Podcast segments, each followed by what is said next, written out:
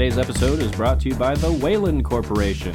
Need a job? Apply today at the Weyland Corporation. Here at Weyland, we are the top manufacturers of space travel, technology, military weaponry, resource management, and space exploration. Are you someone that is willing to sacrifice the little things like the environment or human life in favor of alien research breakthroughs and huge profits? Then Weyland is the place to work. Come join our current program to help the team discover new outer-worldly beings and get living samples. You are guaranteed the job. We are constantly hiring. The Weyland Corporation.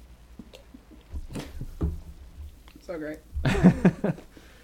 And welcome to another new exciting episode of Cineversal Nerds. I am Brian, I'm Jesse. and on today's episode, we will be focusing on franchises, uh, horror franchises or series, uh, and our favorites of them. Uh, So many. There, there are. There's a lot more franchises in the other genres. A lot more like action franchises and sci-fi franchises. I mean, there's like twenty something Bond movies. Like that's, that's I think either James Bond or Godzilla has the most movies that feature that character. Oh gosh. I can't think of which one. I, I want to say Bond has more, and then Godzilla is like second.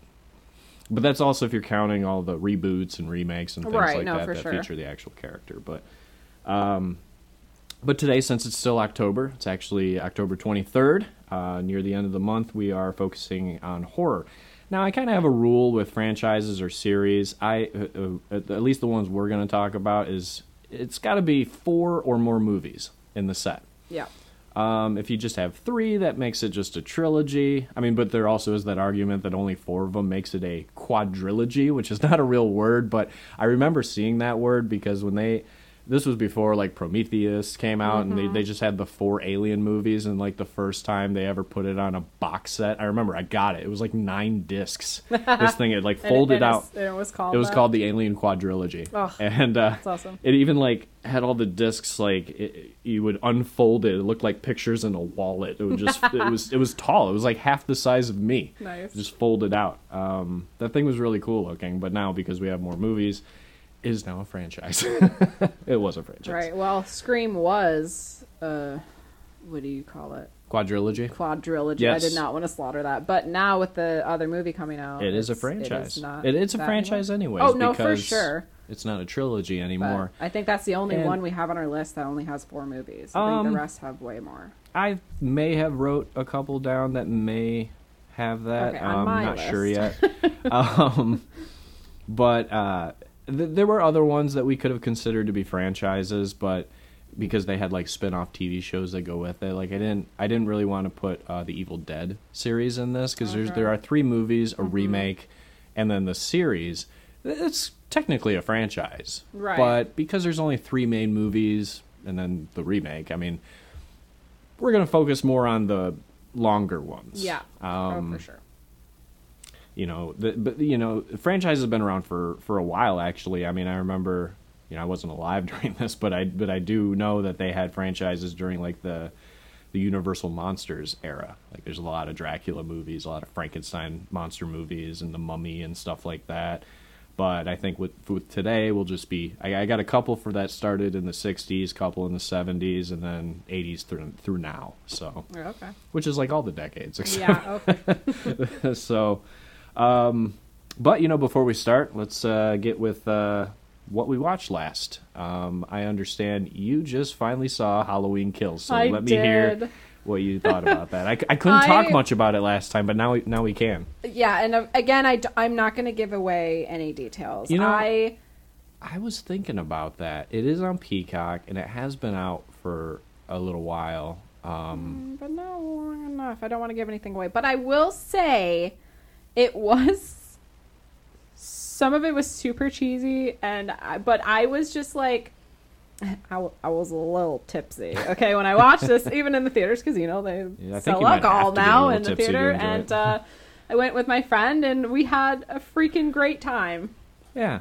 Uh, yelling well not yelling because you know we're in the theater and there's other people around but we were probably kind, kind of a little Hey, you, you guys are probably the only ones having a great but time. yeah we were laughing and you know calling people out and yeah it was it was so fun so Um, and and as I mentioned last time, I enjoyed it. Um, I, I like the one from 2018 better as a movie, but it you know it goes with it. Um, and I can't wait for the third one. I thought there to, was a little more end it action all. in this one. Well, yeah, it's the title.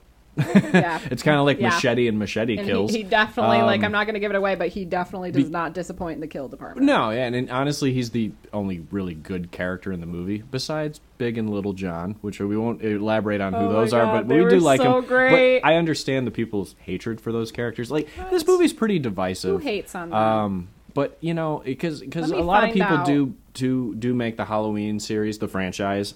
Uh, they do put it on a pretty high pedestal. Mm-hmm. Um, which some of them in the series, in my opinion, yes, they they're great. But there are others in the series that are, I'm sorry, they're terrible to me. They're they're Oh, definitely. cheesy, and I know that it, at the time period, like I know you, you, know, it hate is cheesy. with Paul Rudd. I don't hate it. Okay, but you, But I you do hate that. highly dislike it. w- We will talk about it when we talk yes, about that that's franchise. true. We're getting a little hot of ourselves. Um, and I do count this in the series, even though that the this and the last one eliminate like two through eight. It's still part of the franchise. It still has the Michael Myers characters, Yeah. so it's still and even the Rob Zombie ones. I, I do count them th- th- because they feature Michael Myers, and I do count Halloween three because it's called Halloween three. so um, if it was just called Spirited or Season of the Witch, I, I wouldn't count it in the Right. series. Oh, for sure. But there It's a- actually is a scene different, in. Season of the Witch where the where, where they're watching the first Halloween. So you do get technically Michael Myers is in that movie. but not. really. Anyways, Don't- we'll, we'll get to that when we Spoiler alert, talk about the watch that one. series. Um, no, Um, it's good. I mean, you, can watch it, but if you if you're expecting Michael, don't watch it. But Well- okay, but I do have to say something about this. It is. It kind of reminded me of like when you were talking about Fast and Furious, F nine.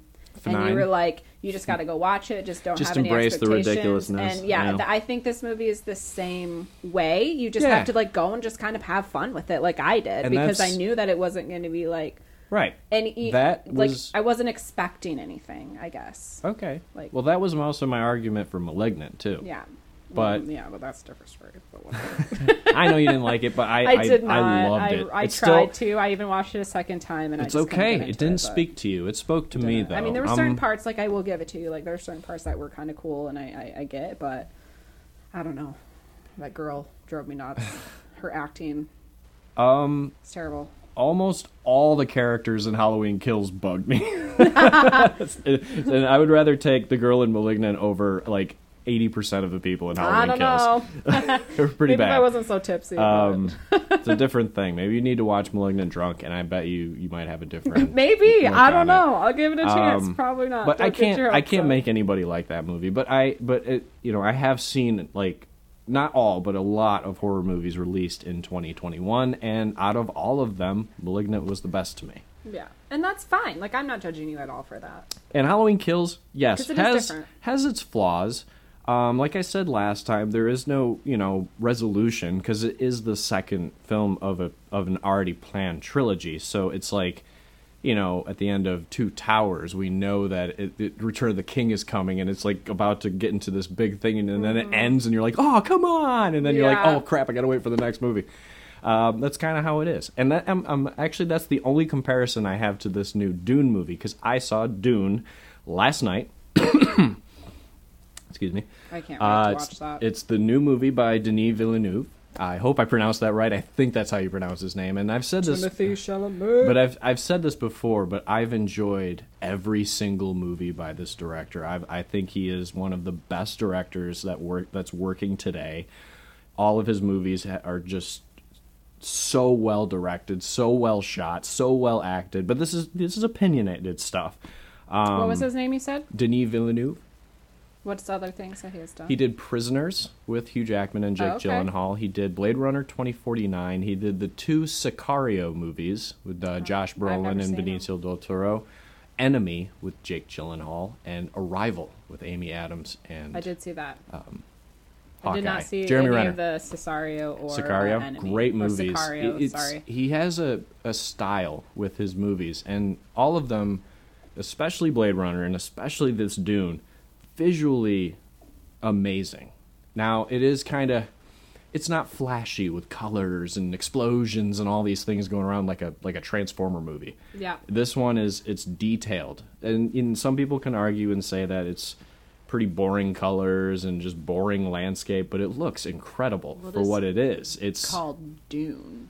right. Um, I mean, mm, but I treat this movie. It, it's like because it is a part one of two. Now he did adapt this from the the the book, which is longer than the Bible. that book is a very long book and was also always deemed as like the one of the hardest things to adapt to film. Um, I'm not comparing this to the David Lynch film from the '80s. Um, that one's that was entertaining in its own right, but I, I can't compare the two. But this one, I was I was vi- I was visually blown away. The music and the sound really blew me away.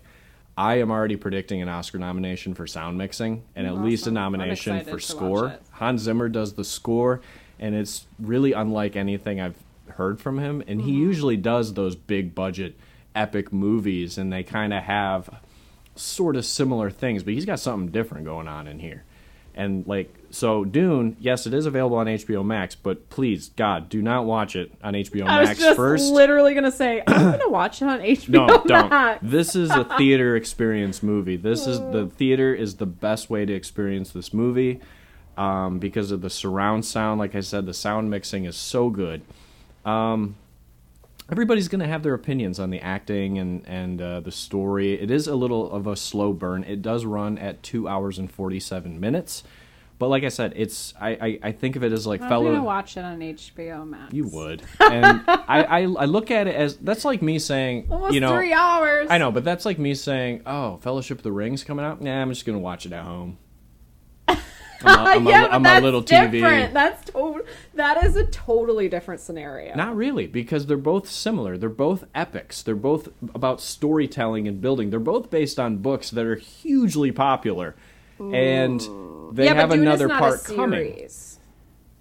So it's different because a lot of people love Lord of the Rings. So if there's another Lord of the Ring, Lord of the Rings to come out, that's totally different experience to go into theaters. But I will see it in the theater. But, it, but okay, it's it's similar though. I mean, but Dune had a series actually in the '90s, uh, and there's more than one book. There's a bunch of books. There's six of them. well, I know, but that's okay. That's So that okay. it, it's it's very similar. But I'm saying the movies like Fellowship where I'm watching it and it is just building characters. There's a lot of characters in this mo- like in this story. A lot. A lot of I mean you've seen the cast list. It's huge. Yeah. And you do spend time with cast. with with some of them. There's some you don't spend time with because I think they're saving them for the the sequel. Mm-hmm. Um but when it ends, it just kind of ends, kind of like Fellowship did, and you're just kind of like, oh, wait, wait, uh, oh, I gotta wait for the next one. so mm, great. gotta wait for the next one. and if you, you know, it, I'm not really spoiling it, saying it's part one because in the the opening title, when it says Dune, it says Dune Part One. It unfortunately it doesn't say that in the marketing, so maybe that's why people Yeah, don't I didn't know. know that. But the book is huge, and they can't possibly. I mean, David Lynch fit the whole his version of the book into the the 80s movie and it's like 35 minutes later he gets into the second part and this one is 2 hours and 47 minutes. But that's including credits so it's a little less than that. Um, but like i said it is it is a slow burn movie. It's not your typical eye candy sci-fi movie. This the the type of sci-fi this movie is is the kind that i want to see more of. But i don't think it's going to be as big. Um, it's- the same thing that happened with Blade Runner 2049. See, I, I love that movie. I thought that was a visual masterpiece as well. Um, but I think because of the slow burn and the, the world building, it just didn't catch a lot of people's eyes. A lot of people want fast stuff. They want explosions. They want kind of, you know, everything kind of handed to them uh, in a way. And that's why we have like seven Transformer movies. I mean, you can you can make fun of them and say those movies suck, or the or all nine Fast and the Furious movies suck. But those movies are explosions, and they hand everything to you, and it's all flashy stuff and eye candy stuff. So of course those are going to make more money, and they're going to keep making sequels to that. That sucks to me that we live in that kind of world, but it is what it is. But I'm going to move on from that. I'm not going to get too much into it. But I, like I said, I really, really liked it. Um, I think it's my favorite movie of the year so far, but it's just opinion. Um, can't wait for next week. Last night in Soho, I'll be there opening day. Haven't seen the new Bond yet, Antlers but I do want to see it. next week, Antlers right? as well. Yeah. yeah. Hopefully that gets a wide release. It almost looks like it's only going to be in a couple of theaters, Oh no. so we'll see.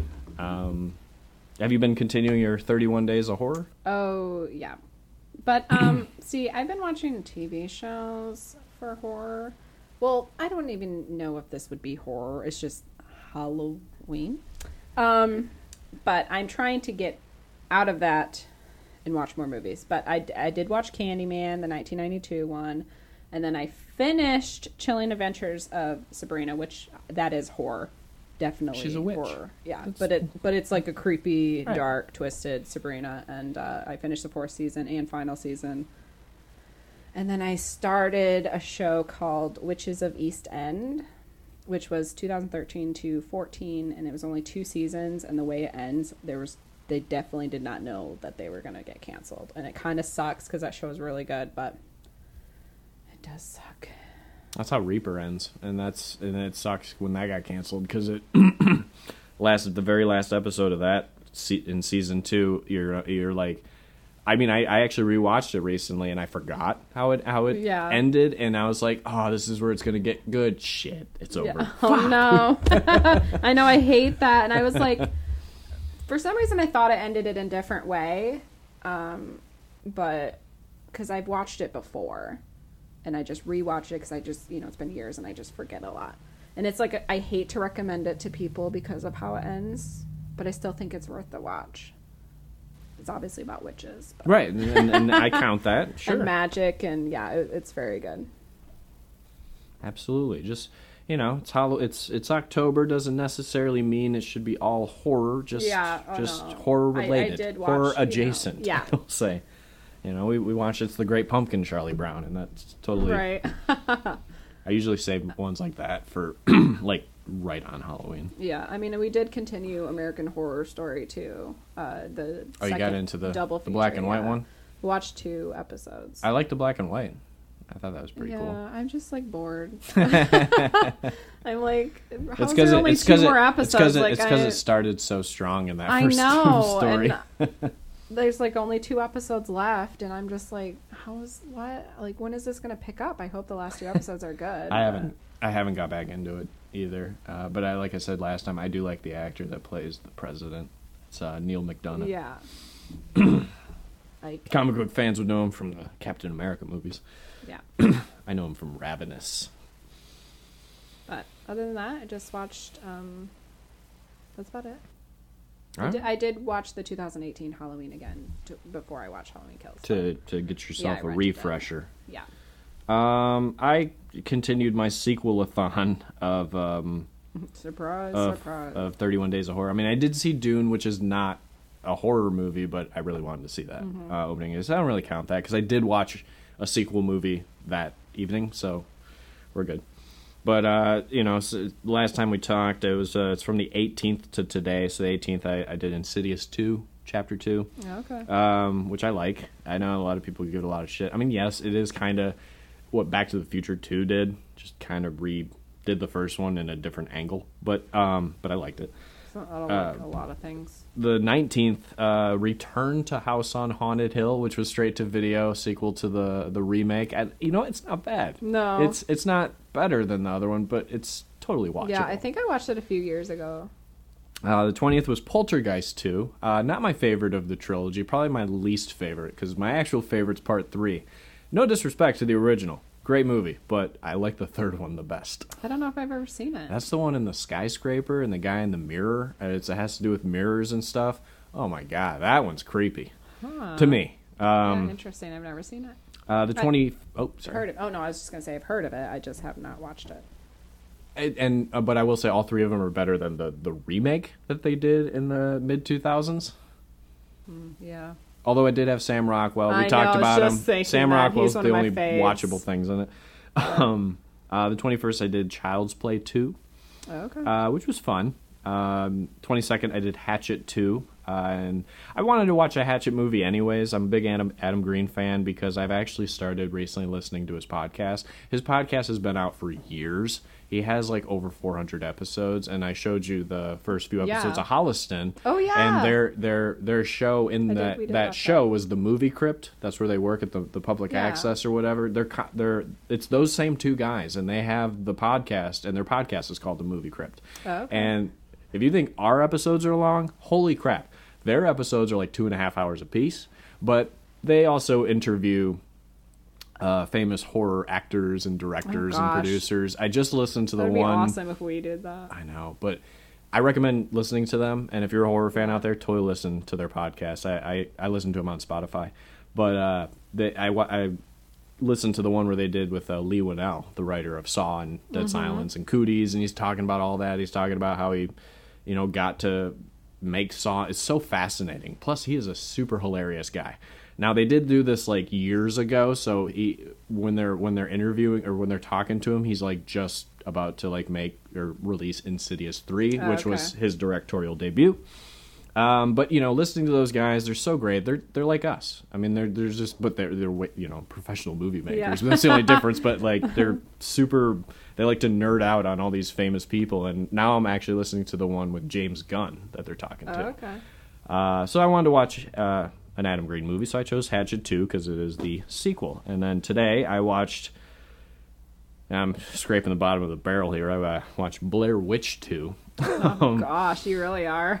You're desperate. Uh, you know, I, there are things that I like about it. It's, uh, I thought the idea behind it was cool. Like, it wasn't just like the first one again, and it was like if you, you know, the first one, it's like it's real, it's with real people, and then the second one is about fans who liked the first one as a movie, so this is real, and then stuff happens to him. So I thought the idea of it was really cool. It just because I had so many bad things happen during production with different writers and different producers that it the, the final product ended up such a mess. But if you if you like really read about it, they had great ideas of how they really wanted to do this movie, but producers um, was like, nah, nah, nah, make it a gory movie. Like they didn't even want to have gore in this Yeah. in the movie at all. They had a completely different thing going. They didn't even want the metal soundtrack that was put on it.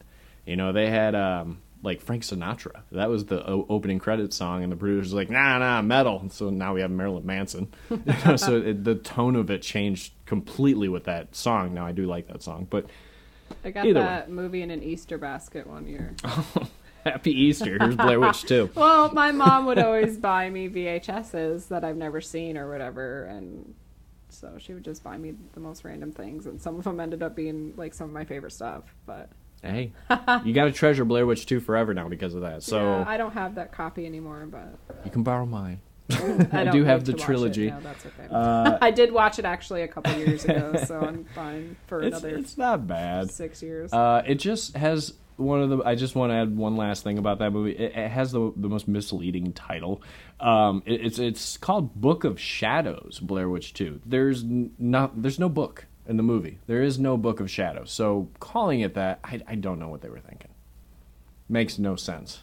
But I also just you sounds know cool. Night Killer doesn't make sense either. I can't wait till we talk about oh that. my I just got my copy in the mail Yeah, we too. gotta watch that again. so great. All right, so that uh, wraps it up for what we watched last. So franchises, yeah. Um, I thought I'd start with one, and then uh, we can just take turns if you want. Okay. Um, I kind of did mine. Uh, Mine are not in order, so I mean, they're not in order, but I did. Um, like, I have one that started uh, in the '60s. Uh, like Oh, the first, well, no, the back. first movie started in the '60s, but then the second one was in the '70s, and then the third one was in the '80s. You know, and it just it kept going Oh, for a little bit. That's Night of the Living Dead, which was 1968 Okay. classic Mm-hmm. black and white zombie movie. George A. Romero, the godfather of zombies. Um, I, I actually met the man, George Romero. I went to a horror convention, met him. Such a nice guy.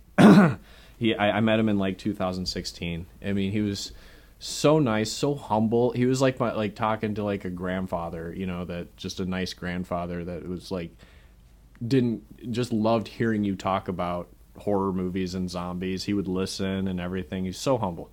Uh, got his autograph, and that was one of the best moments ever. And then, sadly, a year later, he did pass away. Um, But um, I'm very happy I got to meet him. Well, he, he, you know, he pretty much started the zombie evolution, I guess, uh, in 1968, and because of that movie, it inspired so many things today. Um, like a good chunk of zombie anything is inspired from that. Like Walking Dead, totally inspired from that.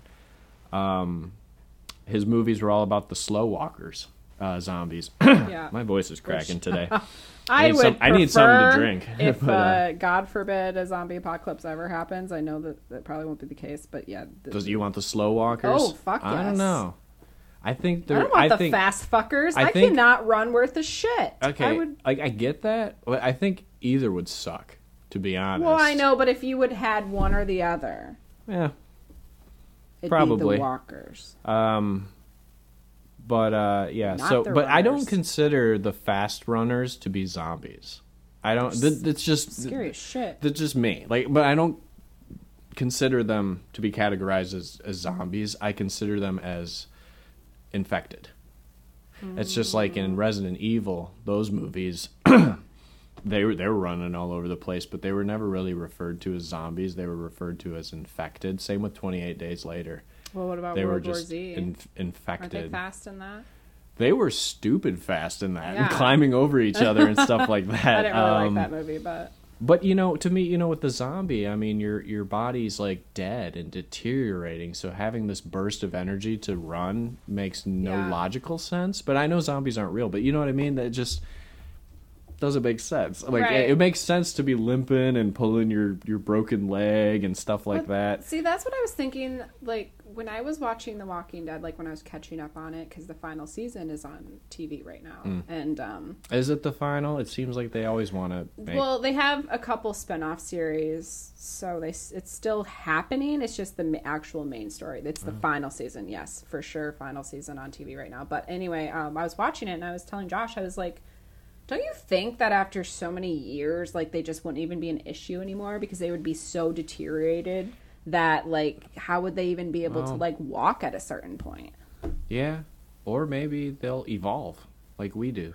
I don't know, but I was like just watching it. I'm like, there's no way that all of these zombies are like not Or you know, it'll be like uh, apart at this point. Or something else will happen and there'll be some the bigger threat than the zombies that um, is worse you know who knows Yeah. um, not talking necessarily walking dead but just you know as time goes on or it'd be like 28 days later where eventually they just run out of energy and they run out of you know brains to eat and blood and flesh to eat that they just kind of die off Yeah. um, well, there were six movies in the Okay, Night of the yeah, Living sorry. Dead. You're fine. there were six movies in the series, uh, and then George passed away. Um, I'm not sure if uh, they're going to continue them or not, but uh, there was there was a planned seventh movie, but with his passing, I don't. I'm not sure if that one's going to get finished or not. But we we did get the sequel, Dawn of the Dead, in 1978, which great great movie.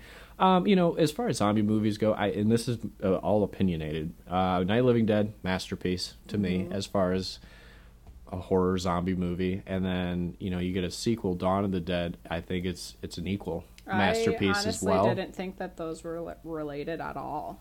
I didn't know They that. they don't have I thought any Dawn of the Dead was like, uh, by itself. yeah, They don't have Day of the Dead and all of any reoccurring characters, but the timeline, because the Night of Living Dead was the start of the zombie outbreak, Oh, okay. and then Dawn of the Dead, it, it was kind of the start of the outbreak, but then it, somewhere else, taking place somewhere Oh, else, okay. because, um, and he went color in that movie, so uh, which was which was great. Music was really good. Um, but then in 1985, we got Day of the Dead, which I will admit, when I first saw it at a young age, I didn't really care for it, and it, it, it took me until now to rewatch it and be like, this is actually really great.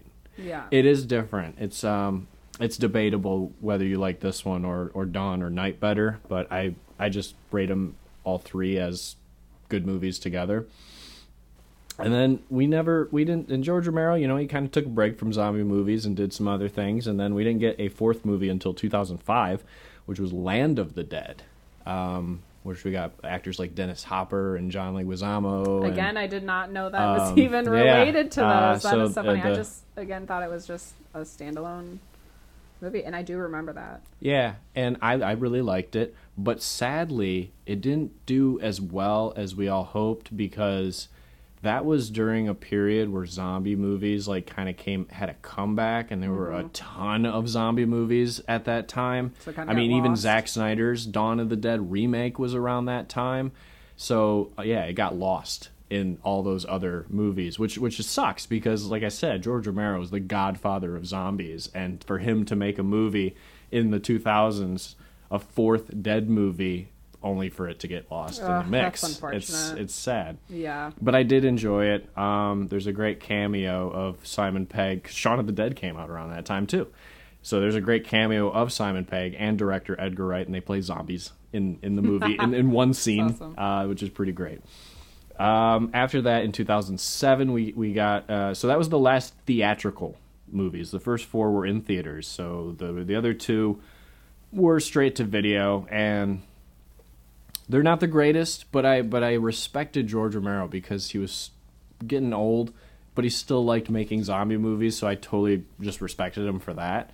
Uh, so there, our fifth one was uh, Diary of the Dead in 2007, which kind of took the found footage angle a little bit, but it was a little more polished looking. It wasn't gritty. Like it was still shaky cam, but it was professionally professional shaky cam. So it was kind of weird because it is about these and they almost it's almost a prequel because it uh, takes place right at the start of the outbreak, but it's these it. these kids that want to make like a horror movie, these college kids, and the zombie apocalypse happens and they capture it on their camera. Okay. And What year you was know, this? 2007, Okay. and you know, it, it's told from the perspective of one of the survivors because she's narrating it, and she found the footage and edit it together and put music in for effect. Like those were her words. So it was a found footage movie, but it was edited like a movie. It was it was very strange, but I I enjoyed it. It wasn't the greatest, but I but I enjoyed it. I'd watch it. They did do a follow up to that, which went back to the tip, the normal way of filming. Uh, it's called Survival of the Dead, which came out in 2009,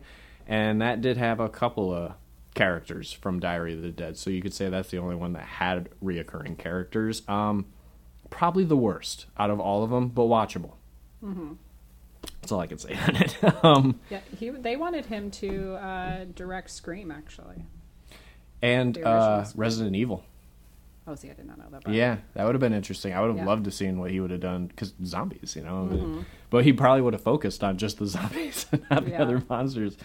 Um, yeah, George, uh, he had a good he had a good career and a good life. I'll I'll always treasure the time I got to meet him, and yeah, that's he awesome. was he was such an influence to everybody. And you know, I think his movies actually started that whole trend of, uh, you know, to kill a zombie, shoot him in the brain. Now his zombies are different. People do get them confused because there's a new Day of the Dead show coming, and like Yep, these zombies Sci-Fi. like I had it recorded. brains, you know, like more brains, you know, or whatever. And that that's not a Romero thing. That's from the Return of the Living Dead series, which is different and more comedic. Um, almost they were almost like parodies of the Night of the Living Dead. Um, they even, you know, in, in, in Return of the Living Dead, uh, which was I believe Dan O'Bannon was the director. Um, the there's characters in it that that uh, talk about Night of the Living Dead, like because it's in the movie theater, and then they start, you know, saying, "Did you know that movie was based on a true story?" You know, and like it's really silly. Um, but their their uh, their zombies were all about walking around and saying brains, brains, like that. It was that movie that did that. Um, that's another great series. I was gonna put that on here um, because there are five movies in that series, but those are very obscure. Uh, the first one isn't. The first and second one are, are pretty popular, but once you get to three, four, and five, it's I don't know many people that have seen those, but those are interesting to watch. Your turn. What do you got? Um, well, we can um talk about Scream. Ah, yeah. um, I know a lot of this movie, this franchise is not a lot of people's favorite, but uh, It's not a lot of people's favorite now for some reason, but when know. it came out, it was evolutionary. I, I will admit this. It love was, these movies so much. Like I watch them every year. Like I just love them. I don't know why. I know they're It- cheesy. I know the killer's changed. cheesy. Like I love Ghostface. Like I, I just love these. And uh, the, the which funny enough is the original title of this film was actually Scary Movie. This- that's true. that, that is very true. and watching Scary Movie, like I actually saw Scary Movie before I saw the actual first Scream, which I know I've said this that. before, yeah, because i the second Scream is the first one I ever saw. So um, Right, and I mean, did it? So you, you okay? So you first saw Scary Movie, didn't get a lot of the jokes. Yeah. But then the first Scream movie you watched was Scream Two. So how did that whole scene in the beginning, when they're in the movie theater watching a movie called Stab, did that do anything for you? I you didn't know that was I based was on like the first young. movie. I was pretty young, and uh, so yeah, I, I I didn't really know. Which I actually saw the second screen before I saw Scary Movie, and then I watched the first. right. So it's even. Yeah, so yeah, it was. more out of I was very out of order because you know, like I wasn't allowed to watch Scream. I wasn't even allowed to watch Scary Movie uh, for obvious well, reasons. yeah, I think you know. and the, um, it's funny because I watched that behind my parents' back. Me and my friend Melissa. Scary movie. Yeah. Hmm. And then like uh my dad calls and he didn't know that we were watching this movie so this is hilarious and he left a message and we didn't know it was my dad because you know it was back when people had landlines and Oh, I- whatever I and so those. he left a, a message that said i know what you're doing or something like that or like What's your favorite scary movie? like yeah he said something which it was like you know i know what you did last summer but like we were like oh my god we were like what the fuck like we were freaking out and so freaked out that like because we didn't know it was my dad because he used like a weird voice and we're like how did he know we were watching this movie Did he have one of those voice changers like they did in the movie? no, but that would have been hilarious. And then he called back and he's like, "Oh, hi, you know, nothing about it." And I'm like, "We we just watched this movie." And he's like, "Oh, that movie you're not supposed to be watching." Mm. Busted. Yeah, but it's just so funny and ironic that that happened. But- No, I, I yeah, I, I like the Scream movies. Um, I gotta say, it's the first uh, financially successful meta horror movie, and it, it's kind of well, there there was a meta horror that came out before, and it was even directed by Wes Craven. Wes Craven directed all four of the movies. Um, and then sadly he passed away in 2015. Another legend that I will always miss. Yeah, he only signed on Um, because Drew Barrymore was actually originally supposed to be Sidney Right. But then she decided to change it. So I wonder what he thought about that after he already signed on just for her. I don't know, but I do like that he did what Psycho did and kill off the main star of the movie, like right there. well in, that's in what the drew beginning. why drew barrymore wanted to be Yeah, that that, was great. character because she, she wanted to switch because she's like well someone famous like me you know they you wouldn't expect to just die off in the beginning so she wanted to be that character because it'd be more Mm-hmm. of a surprise But he did get inspired So- from from Psycho to do that. But uh but yeah, I remember so many people were pissed off at that. but I thought it was great. yeah Um but uh no, I, I, I do like him. Like like I was saying, there was a uh, meta horror that came out before that by Wes Craven, but it just didn't.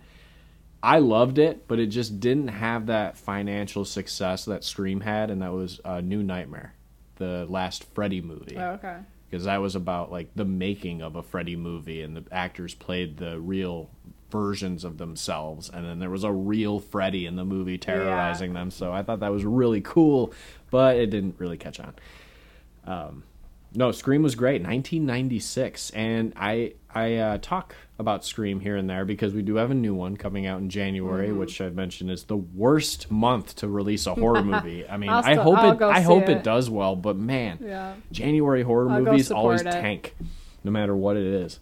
But uh, a lot of people forgot or didn't know, but all four all four screams are rated R, and you really wouldn't know because there's no nudity in any of them. well, it was originally giving an Um, NC-17 rating, and it took them nine times to Yeah. get a rated R rating because of the violence. there's there's violence, um, but it's not like really bad violence. I know that's it surprised it- me because some of these other movies. Yeah, it's uh, there is there is a lot of cussing in it, so you could get you can get a rated R for cussing for sure. Um, but I think it's because of the subject matter is kind of what pushed the rating as well. Yeah. Um, kids, I mean not kids, but you know, um, school setting, killings, things like that. I mean, it did kind of influence actual killers Well, this and was real crime and stuff. semi based on something really that happened. Yeah, and then more things happened after Yeah. that. Oh well, yeah, so- because There was those Um, two teenage boys. I remember Right. this, and I hear this story all the time, but we're not going to get into that. But Yeah. yeah, no, this really. I'm sure did- there's true crime podcasts you can listen to about that. Yeah, that last But, uh, scene actually took like 21 days to shoot. That party scene, Yeah. like the last, yeah, and there's they're great characters in the movie. Like all of them had their own personalities, and I liked them. Um, you know, like Matthew Lillard was great, and, Yeah. and I everybody was remember good. watching that, and, and it was like such a surprise. Even though I did see Scary Movie, but like I, I still like it was still Yeah. just like a surprise to me. and even their parodies, they the the in the parodies in, in Scary Movie, they did a pretty good job parodying those characters Yeah. pretty well. um, but I also like that this one had the same cast for all the movies. Well, at least Mm-hmm. you know. Eventually, they started kind of dying off, but like they, the basic, like the cast, it, it wasn't really change or anything. They did add a few people as the movies go on, which you know, like Patrick Dempsey in three. Actually, three was probably the worst in my opinion out of the the four. Um, but it's it's watchable. You, you need to watch it if you're watching in or, in Oh, order. definitely. But I it, I'm kind of. I mean, how do you, who do you think is going to be the killer in the new one? Like, you know, we kind of. So we had Scream three. It was her like, half. do you think it's going to be like a return person? Maybe. I mean, there's speculation that it's David Arquette, but like a lot of people are like, well, Dewey's kind of his IQ is pretty low, and having him mastermind all this seems very He unrealistic. actually, I will Um, give it this. He actually seems, but again, it's just the trailer. But he actually seems like semi maybe that's normal again. Right, like because he kind of got over the top for a while. maybe that's in a some of these. misdirection. Who knows Yeah. with these movies? It's like he, Um, he saw Scream and he was like, I'm actually going to act like that. Like, for real, act like that. And I feel like he did for a couple movies. And I'm like, what are you doing? You're acting. Maybe he's just- like maybe he's like Doofy from Scary Movie, Well, where that's he, he acts saying, like, an like, idiot and then just like totally Keyser Söze Yeah. at the end. Maybe, but. Oh. So I was kind of excited about that. I'm like, oh my God, he's going to Some- be normal. But Some people have theories it's another relative of Sidney because we had, you know, the third movie was her half brother, and then the fourth movie was what her cousin. Mm. cousin, yeah. Right, so now say now niece, people are saying her right. twin sister or something, or it's her mom who Yeah. didn't really die. Um, some people say it's Stu. Ma- He magically survived getting a TV on his head in the first movie. Um, Billy. Billy, yeah, maybe Billy. Uh, well, he did get shot right in the forehead. Yeah, I, I I doubt that because if, if if he did survive that, he would be in a wheelchair saying like two words, you know, over and Yeah, over again. Yeah, no, it's probably not. Um, so you know, maybe maybe it's Cotton Weary. He didn't really die. I don't know. maybe it's Sidney herself. Actually, I don't know. now that would be great. But I mean, they're they're also basing it on just the one shot in the trailer where the ghost face, and it could just be where they do this in trailer where the the the character will say something, but when you watch the movie, they're not saying that. That that line is from a different part of the movie, and they just put it together to to make you think. But it's when Ghostface is like, "It's an honor to meet you." He says that to Sidney. So, Oh, yeah. but it could be that line could be taken from somewhere else, and they just put that in the trailer right there. So who knows? I don't know, but I I'm super excited about Yeah. it, and I will go see it. I'm I'm interested to see the direction because, like I said, sadly Wes Craven uh, didn't do this one. We get I, I don't know his name, but he did uh, Ready or Not. So I'm I'm interested to see someone new in the franchise and Yeah. see what they can do with it. And Yeah, uh, Wes Craven actually makes a cameo as a janitor in the first one, and he's uh, wearing dressed like Freddy Freddy. Krueger's hat, and sweater. Yep, yeah. You say something? Is that is that what he said? something like that. yeah, because the guy who plays the principal is Robert Shaye, the man who owns New Line Cinema. He or he founded it. Yeah. He was the founder of New Line Cinema. So, and his sister is Lin Shaye, and Lin Shaye is in thousands of movies, mostly in New Line movies, but we know her as the main actress in the uh, Insidious movies, the psychic. Okay. So, yeah, yeah, and yeah. there's something about Mary, and like all of these movies. Yeah, that's um, Robert Shaye's sister, the Okay. create, uh, founder of New Line Cinema, which Awesome. produced the Nightmare on Elm Street movies. So, Yeah. yeah, I'm I'm looking forward to that. Um, like I said, I hope it does well with, with being in January because, I mean, if you look at the list of horror movies that were released in January in the past decade, you you see the trend. I mean, Underwater was released in January. The I need to Bye Bye. Man was released in January. Uh. Hansel and Gretel Witch Hunters was a January movie. I liked it, but it didn't do that well. I actually do like that movie too. Um, Texas Chainsaw 3D was a January movie. I like there's like these that. there's these, you know. Well, interesting that you say that cuz the next franchise I'm talking about Oh, is gosh. the Texas Chainsaw Massacre, which started in 1976, directed by Tobe Hooper. Now there are 8 films in this series. I enjoy all of them. I wouldn't say that all of them are amazing movies, groundbreaking, but I love them because just they're so entertaining to watch. I like the character of Leatherface. You know, he's like Jason. He's just misunderstood. You know, he's he's a, he's on the spectrum, and you know he's he loves his family. That's really that's his character, and you know you do things or say things about his family, he will you know things will happen with his chainsaw, his ridiculously huge chainsaw. Um, I I seen I remember I did watch these sort of in order as a kid. The first one scared the hell out of me. It's still kind of creepy today, although it's tame by today's standards of I- violence. I watched but the remake. Was the first one I ever saw. the Jessica Biel one, yes. I'll get to that. I do Yeah. count that in the series. Um, they're not really connecting. The only the only two that the, there's only a couple of them that actually connect. Kinda. I mean, it's so weird actually when you try to put them in chronological order. So we have the first one from '76. The second one was 1986, still directed by Tobe Hooper, um, and more of a comedy as well. It was a dark comedy, but I that, that's probably my favorite one because it was just so out there. That is a sequel to the first movie. Uh, none of the same, a couple of the same actors returned, but but m- most of them were recasted. But they make reference to the first movie and. Uh, Dennis Hopper in his one of his cheesiest roles ever, which is great, um, is related uh, to one of the victims of the first movie. So there's the the connection there. We also get Bill Moseley. It was the first time I've ever seen Bill Moseley, and he was Chop Top, great character, crazy zany character. um, then we had Leatherface, the Texas Chainsaw Massacre three. That was the full title in 1990. Um, and that was sort of a soft reboot of the series. It didn't connect to the other two.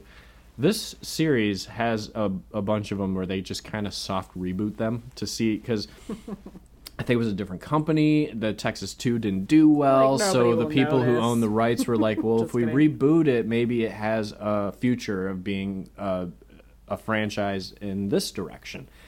Uh, it was enjoyable. There's some definite dumb parts in it, but there's some great parts. Ken Foree is in it. He was in uh, Dawn of the Dead, and he's sort of um, uh, one of the heroes in the movie, and he's he's awesome. Uh, Leatherface himself, ah, not very great. Um, he does have a really funny scene to me with uh, where he's using a speak and spell machine, and uh, it's so stupid because he's not very smart. Um, so he's like, you know, they're, they're like his family is like, all right, Junior, now you go do your studies. And he's sitting in a shed doing the speak and spell, and it shows a picture of a like a clown, and you're supposed to type in what the picture is, and he just keeps typing in the word food, and it keeps saying like no or makes the eh sound, and he's just getting frustrated that that's not what it is. Uh, that seems interesting. the clown is food. yeah, He's like, I'm gonna eat that.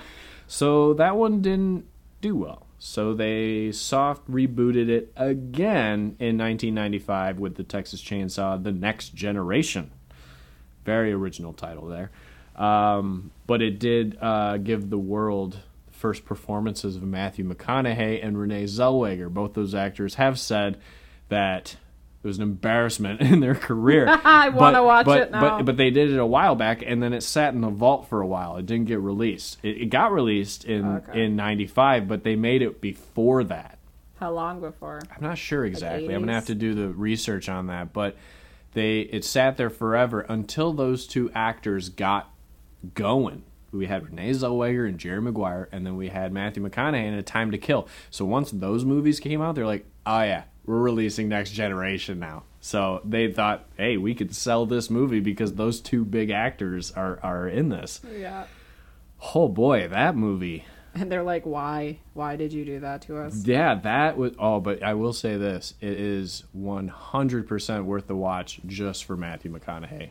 he is the best character in the movie. He is so over the top, it's ridiculous. It's horrifying, but he's so great in whatever character he created for that. It's just I can't even you got to watch it.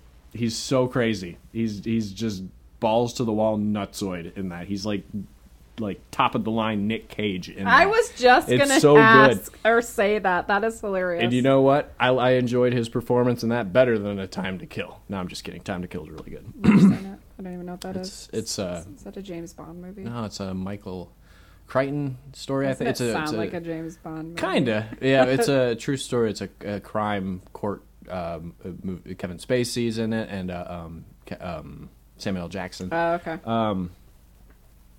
Anyways, um, yeah. So next generation, not great. They kind of, uh, you know, because Leatherface is is um, he's inspired by Ed Gein, this the killer Yeah. from the fifties, uh, who you know wore skin of the people. Well, he he robbed graves. He only really killed, I think, two people, but he you know robbed graves and skinned them and made furniture and Lamps wore the and- skin and yeah. stuff, and he wore his mother's skin, which was where Norman Bates came from, and uh, Buffalo Bill as well from Silence of the Lambs. Uh, so very disturbing stuff there. I'm not going to get too much into Yeah. Ed Gein.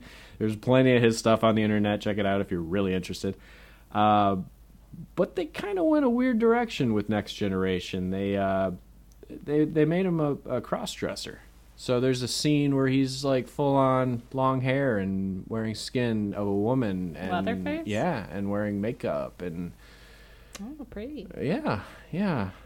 So that happened. So okay, after that movie, um, and that was straight to video. Um, it was a while, and then we got the remake in 2003 Okay. uh, by Marcus Nispel. I believe that's his last name. Um, I remember seeing the trailer for it. It was actually, uh, I think it was on Freddy vs. Jason. When I went and saw Freddy vs. Jason, I think the trailer for this was was on there. that and came out in 2003 too. Um, 2000. yeah, same year. Actually, same year, just earlier in the Oh year. wow! Because Yeah, I saw that in theaters too. yeah. Oh, I Um, saw a lot when I was 13. I can't imagine. and I think 13-year-old Texas Chainsaw had a. Freddy vs. Jason trailer on it too, so it was just really funny. Uh, but I do remember the the trailer for it, and I was actually pretty impressed. The trailer was pretty good, and it got me excited actually. And I'll always love the the 1976 one, but the 2003 one is definitely different. Um, Bobby just moved by himself. who? Bobby did. Bobby. Who's Bobby? That skeleton. Oh, My skeleton. Oh my god, he just moved by himself. That fucking freaked me out. Oh. Well, you know, that happens. Okay, sorry. Uh, no, it's That's okay. freaked me out. I'm like, what her, the hell is fake, happening? Her fake skeleton in the corner moved. He's, I'm going to 'cause get we're, we're talking we're talking about Texas Chainsaw 2003, Maybe he likes so he it. maybe he likes it. Yeah, um, I, I enjoyed it when it first came out, but you know, it's it's definitely different. Now I can kind of see that it's. It kind of reminds me of a music video, the way it's shot. I don't know. I I, I really like the the I liked it when I 70s one. yeah, I, I, I like I. I like the '70s one because of the gritty, grittiness to it, the low budget look to it. It felt more real to me. The like that's that's what I mean by that one looked like a music video because it was a little more polished looking. Yeah. like it definitely had some brutality in it, but they did rely heavily on gore, which Yeah. the first one did not. And I do love gore, I do, but I don't know. It kind of took me out of it a little bit. But what what what really made that movie for me was the brilliant performance by R. Lee Ermey as the sheriff. Oh yeah, he was perfect. Actually. So good, so Yeah. creepy. He was he was a delight. I think the whole family was kind of creepy. Yeah, they did expand Yeah. uh, on the the family. Uh, they did change the name. I believe it was Hewitt in the remake. It's the Sawyers in the original movies. Um, not sure why the change, but who knows. Uh, and they did- they got a they got a really big big actor to play Leatherface. Um, this dude was a hulking, massive man. Um, Andrew Bryniarski was his name, and I've heard from many people that actually met him in real life. He's kind of an asshole, but uh, uh, I he he's in Batman Returns. He plays um, uh, Christopher Walken's son in that movie. It's funny. Uh, so yeah, remake was all right. So because that was a huge success for Platinum Dunes, Michael Bay's company, they were like, uh, let's do another one. Three years later, in 2006, we got Texas Chainsaw: The Beginning. So the prequel to that movie I actually watched that the beginning of this month. with uh, Matt Bomer before And- anybody knew who he was. Yeah, it didn't really hold up as much, I don't think. it's it's kind of like now I know this is you're gonna r- just give me this look of why would you compare those two movies and I'm not comparing them it just reminds me of it Rogue One so because okay I I'm only comparing it because you know if you've seen the other Star Wars movies and you know Rogue One takes place at this time you know none of those characters are gonna live it's the same thing with this Texas Chainsaw Massacre because it's a prequel. You know none of them are going to live. That's the only comparison I give it. But that's really any prequel. The Thing, that prequel. Is that better? If I would just say it's it's like the Thing prequel. Yeah, that's better. You don't Okay. talk about Rogue One like that. Ah, anyways, that uh, it, it was it, it was uh, so Texas Beginning was filmed similar to the remake as far as the look, the tone, the being polished. Um, it's just same kind of story. Some kids take a wrong turn and and they get you know killed, and you do get to see a little origin of the of their version of Leatherface, the Hewitt uh, family, a little bit how the sheriff becomes the sheriff and things like that. Um, but I don't know if I necessarily needed to know that stuff. no. They weren't really questions that I needed answering. So that movie is pretty skippable in my opinion. It's I it's well made for what it is, but it's just it doesn't last. Doesn't leave a lasting impression. All right, so then it was quiet for a while, and then in 2013, they decided to go with the trend, and that was Texas Chainsaw 3D. Now, I I, I, I wanted to see it in theaters because I like 3D. I love I 3D wanted movies. to like this movie, but I don't. I It's know okay. you like it. But I do like it. I liked it better than the beginning, and I like it better than uh, Next Generation. Yeah, you know, I'm just not a fan of that. Um, the main girl. I get it. When you don't like these horror movies, it's the main actress that gets to you. See It is. what It's distracting. she wasn't. She was just. I don't know. I didn't care about her. I didn't care about her story. It's just What- It's just sometimes the acting for me. It's it's like it's not just the actress. It's like I I don't like her acting, and and I think that's what's distracting for me. I get it. I get Yeah. it. and I Um, hate hate to feel that way. Like, the, no, it's fine. That a lot of people feel that I way. I know, sure. but I don't They're- like to they're- judge people because. But I just Well, they're doing better than we are. I know, Um, but it's just like if I've seen so many movies with Yeah. that same person, and they, I'm just No, not, I I completely get it, and I'm So- not So it's criticizing not or just this one movie nothing. what no. I'm basing off. But. Um, but to be honest, no, I, I didn't care about her or her dumb friends that took a wrong turn, like in all these movies.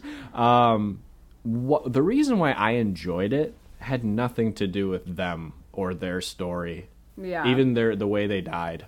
It, it I don't even remember any of that stuff. what I liked about it is the continuity. So this this movie was um, one of you know now now there's a there's a whole category of these movies like Halloween did it, Candyman did it. So this movie ignores all the sequels and is only Simpsons and and is only a sequel to the original 1976 version.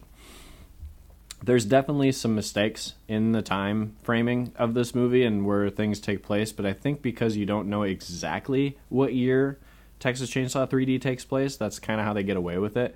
But it's if it was really following it by the years from the first one, our lead character would be 40 something, but she's only like in her what late 20s, early 30s. Yeah. So it's a little off, but like I said, they don't really show anything in the movie to tell you what year it is, but they do have like iPhones in the movie. So I mean, you can kind of guess, but if you just get past that, just don't think about that.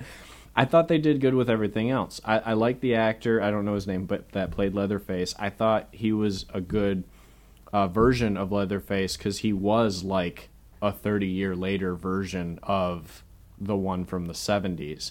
He even walked with a limp because at the end of the first movie, Leatherface chops his own leg, you know, after getting hit by a, ham- um, a hammer to the face. I need something to drink. um, voice is cracking all over the place. Uh, so I like that. They do start the movie off in in the uh, the Sawyer house and everything, kind of like Devil's Rejects started uh, with the family. They recasted um, the the father because that actor passed away. So they Bill Moseley plays him. So it's a flashback, so it looks good. And uh, Gunnar Hansen makes a makes a cameo in there, and he was our original Leatherface. And then sadly he passed away. Um, I don't know. I just I like some of the. I, I thought every a, a lot of the other things going on in it, Leatherface and the other things. Thank you so much.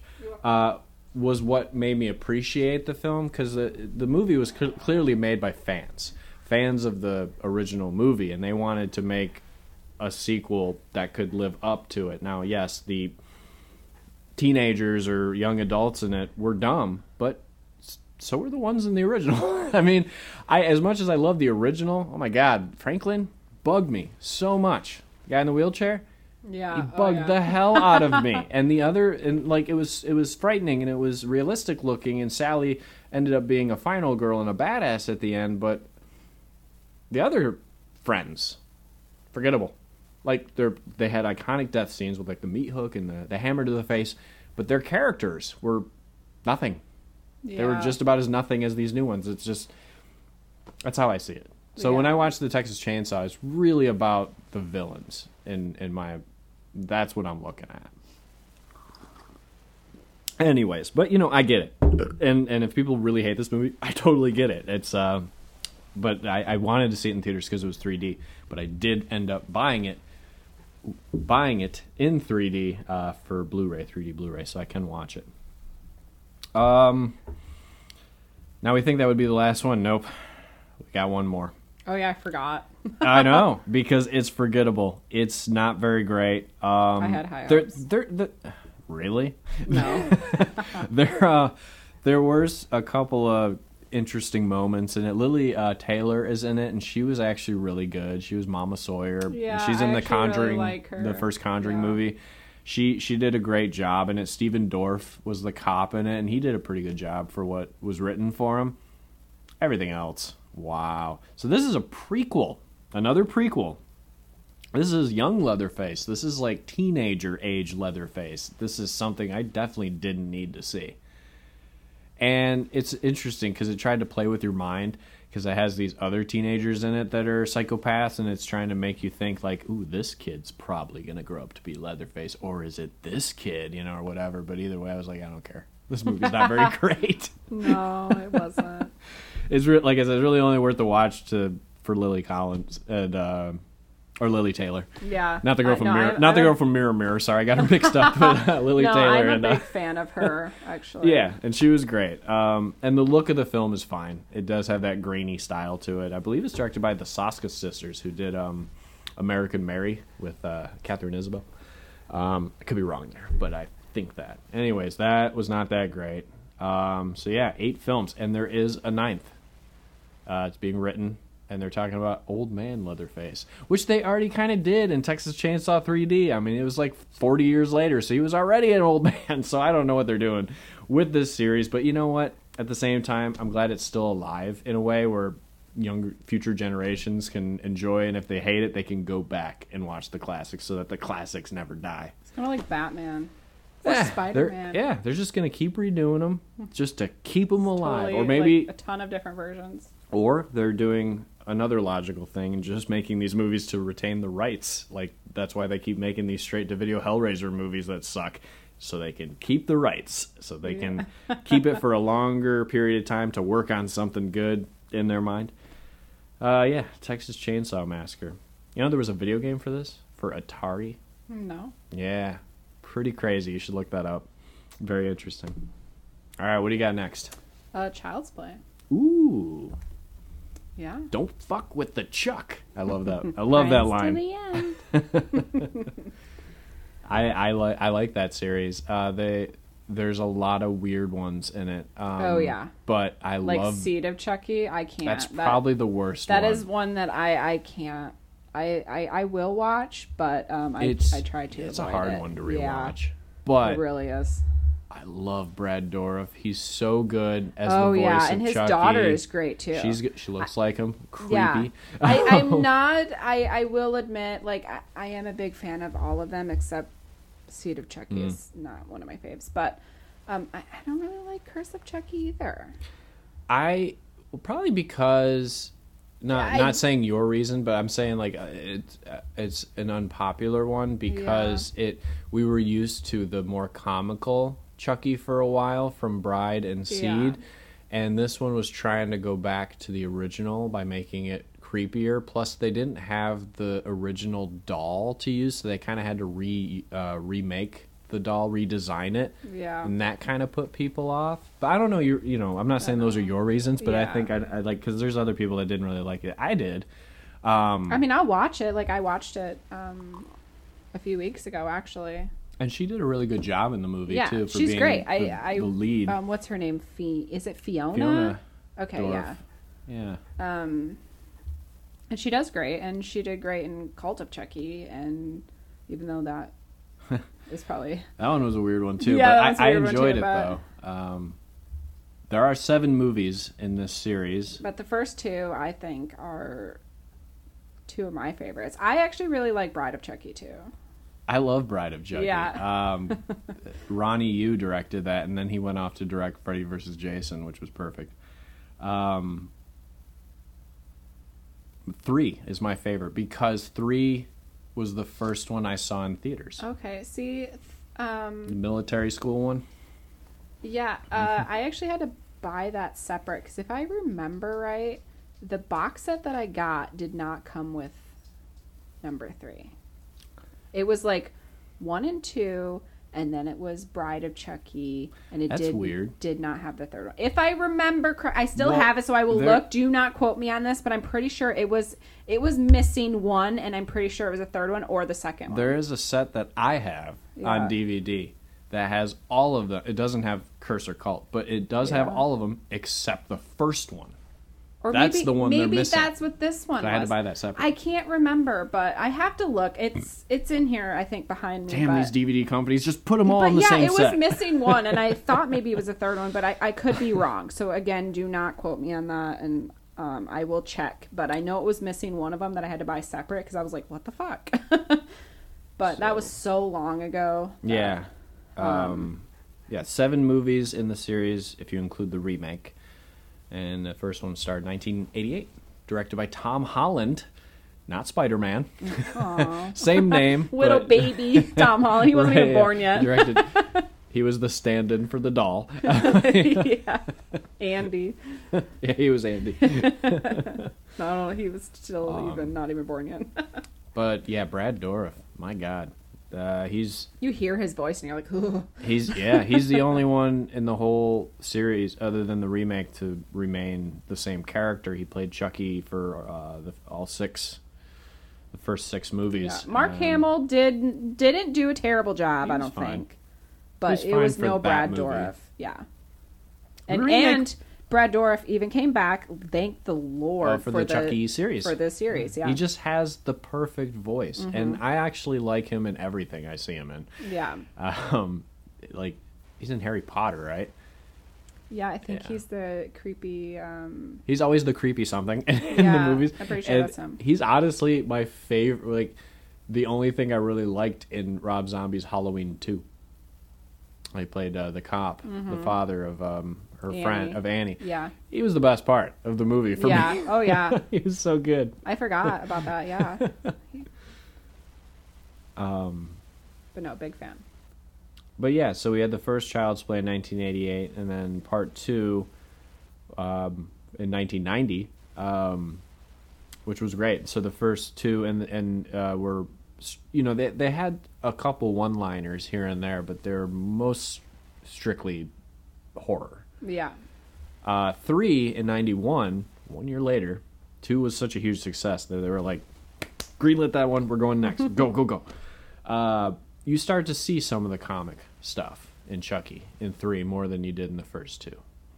Because I think at that time they realized he's, it's kind of a silly character. Like, Yeah. it was creepy. Definitely in the first two movies, this Oh, yeah. doll that comes to life that that's, that has the the soul of a serial Oh, killer. That's terrifying. but- Terrified the first time I ever saw Chucky. He haunted my dreams. It was him and Critters. Remember? I remember talking about but this I think before. I, I think the writers at the time knew that they couldn't keep that going, so they had Yeah. Mm-hmm. to kind of give him more comical things to do.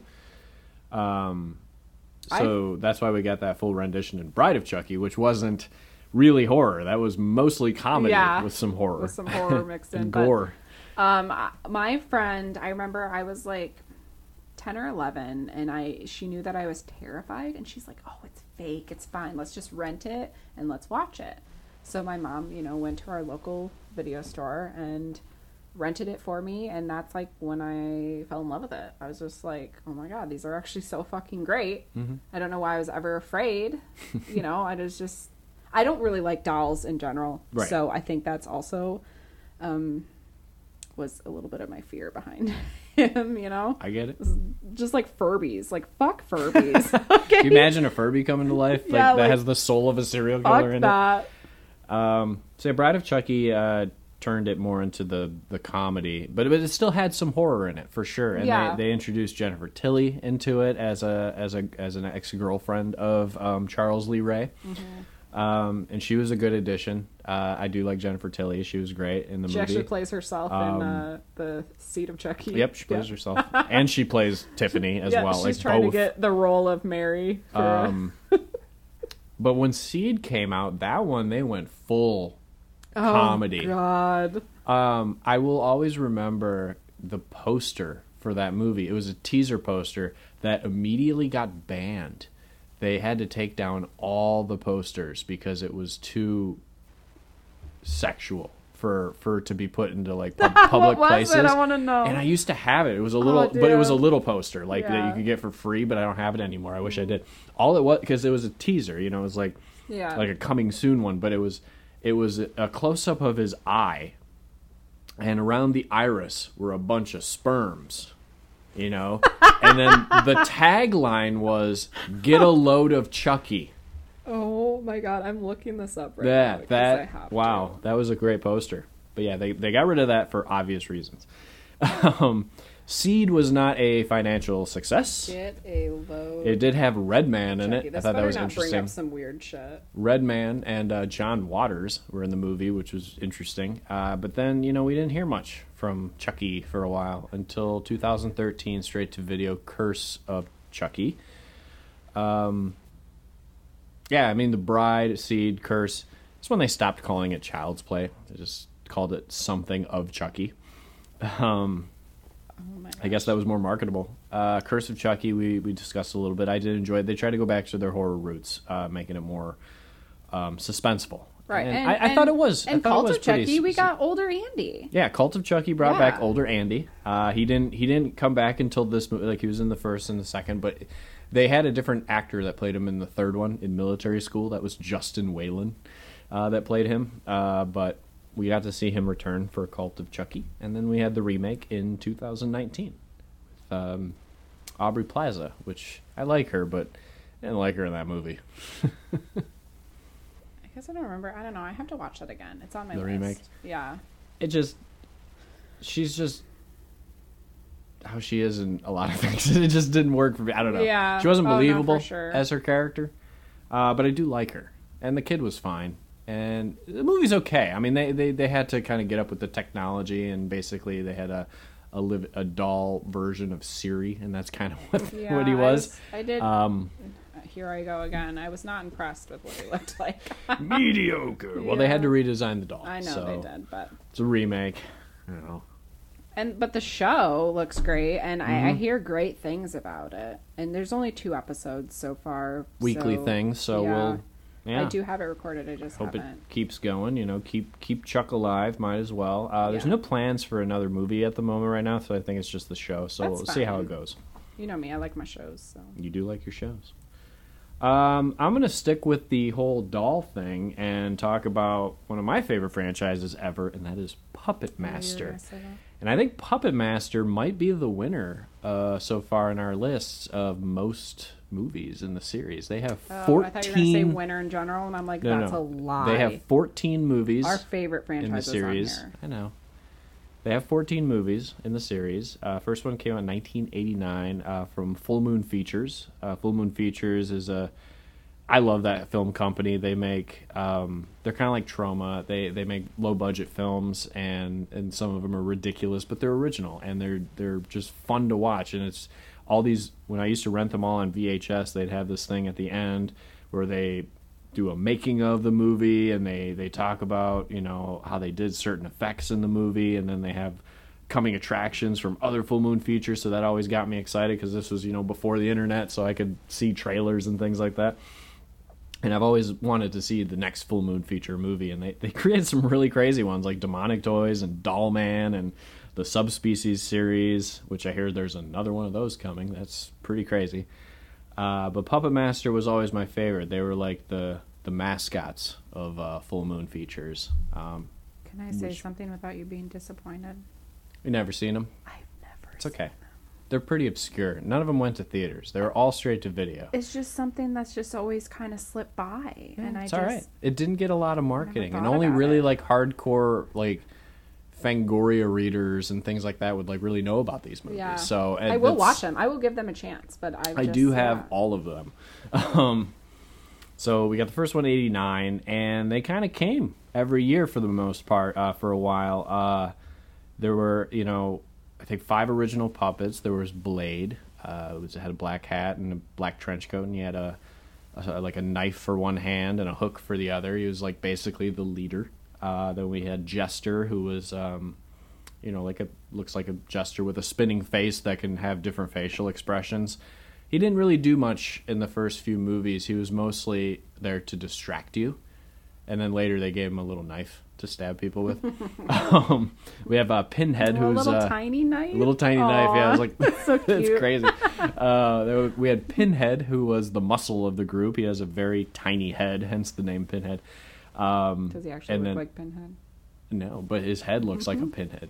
He looks more like a pinhead than Pinhead does. Yeah. but he, uh, but huge body and big hands, and he could like he could like break your neck. He could break a human's neck being that small Oh, with his with his hands.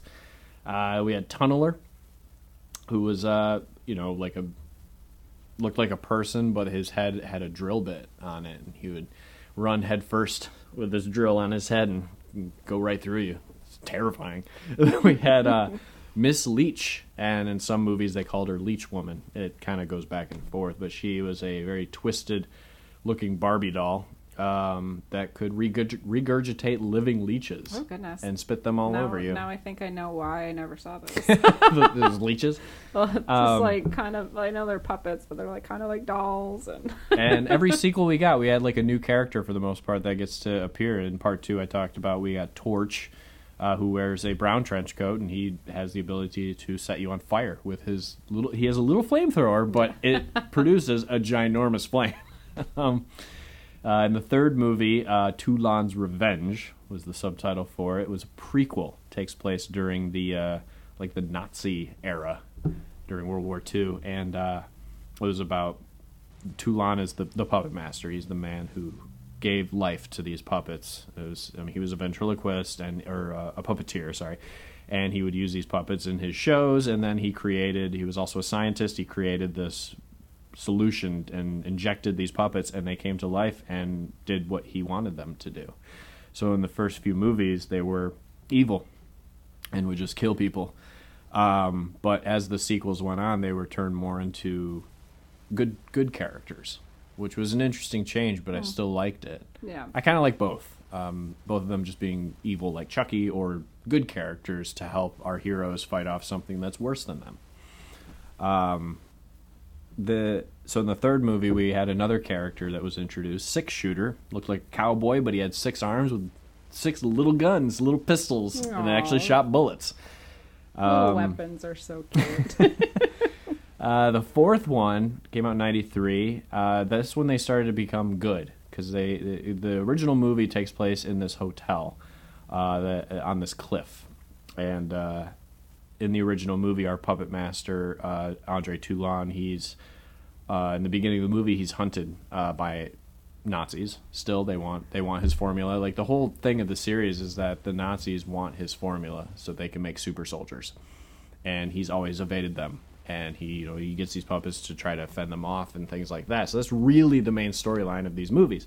And he escapes to the hotel in present day in the first movie, but when the Nazis are closing in, he hides the the chest full of puppets and the directions on what to do if somebody finds them, and he kills himself so that they won't find it. That happens right in the beginning of the movie. So, and all the other ones Ah, that spoiler. well, all the other ones are I'm just kidding. a lot of the other ones are prequels. So you do see Toulon again. Yeah. Um. So you know, and then the fourth one we have another present day, like later. this is like a decade later, and um, these young college kids they get to watch the hotel for a weekend, kind of you know while it's shut down or whatever, so they can do th- their thesis on things, and they discover the the chest, learn about the history, and then they kind of he kind of uses them as for good because there's like demons in this one. Like this demon sends little little demon sized little little demons like the size of the puppets, Oh but they're not puppets, but they're demons. and Perfect it- it's a little too. ridiculous, but it's fun. Um, but yeah, they and then they had part five in '94. They had one called Curse of the Puppet Master, where it probably it it actually involved like a human-sized puppet, which was weird. Um, in '99, we got Retro Puppet Master, which that's a crazy, stupid title, but uh, that's a prequel. Surprise! And it was uh, the first puppets that he ever made, so they weren't like fully polished. They still looked like little little Pinocchios, little wooden things, and there was a tunneler, but he was like all of wood and everything, and um, that was a weird one. Uh, in 2003, we got Puppet Master Legacy, which was kind of a best of. It's like they took all the clips from the other movies and kind of put it together as this movie. it was weird. Um, in 2004, we got Puppet Master versus Demonic Toys. Now, this one, you could say is a Christmas movie. It takes place on Christmas. Um, nice. This one is actually not by Full Moon.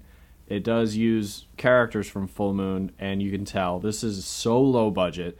This is a terrible movie, but it's worth the watch. Terrible meaning they had to recreate the puppets, kind of like they had to recreate Chucky, and it just didn't look right. They didn't look like their old selves. But this is bad because they have a young Andre Toulon, and he's played by Corey Feldman. Yeah, as a scientist Oh, with gosh. a daughter that creates these puppet. Yeah, okay.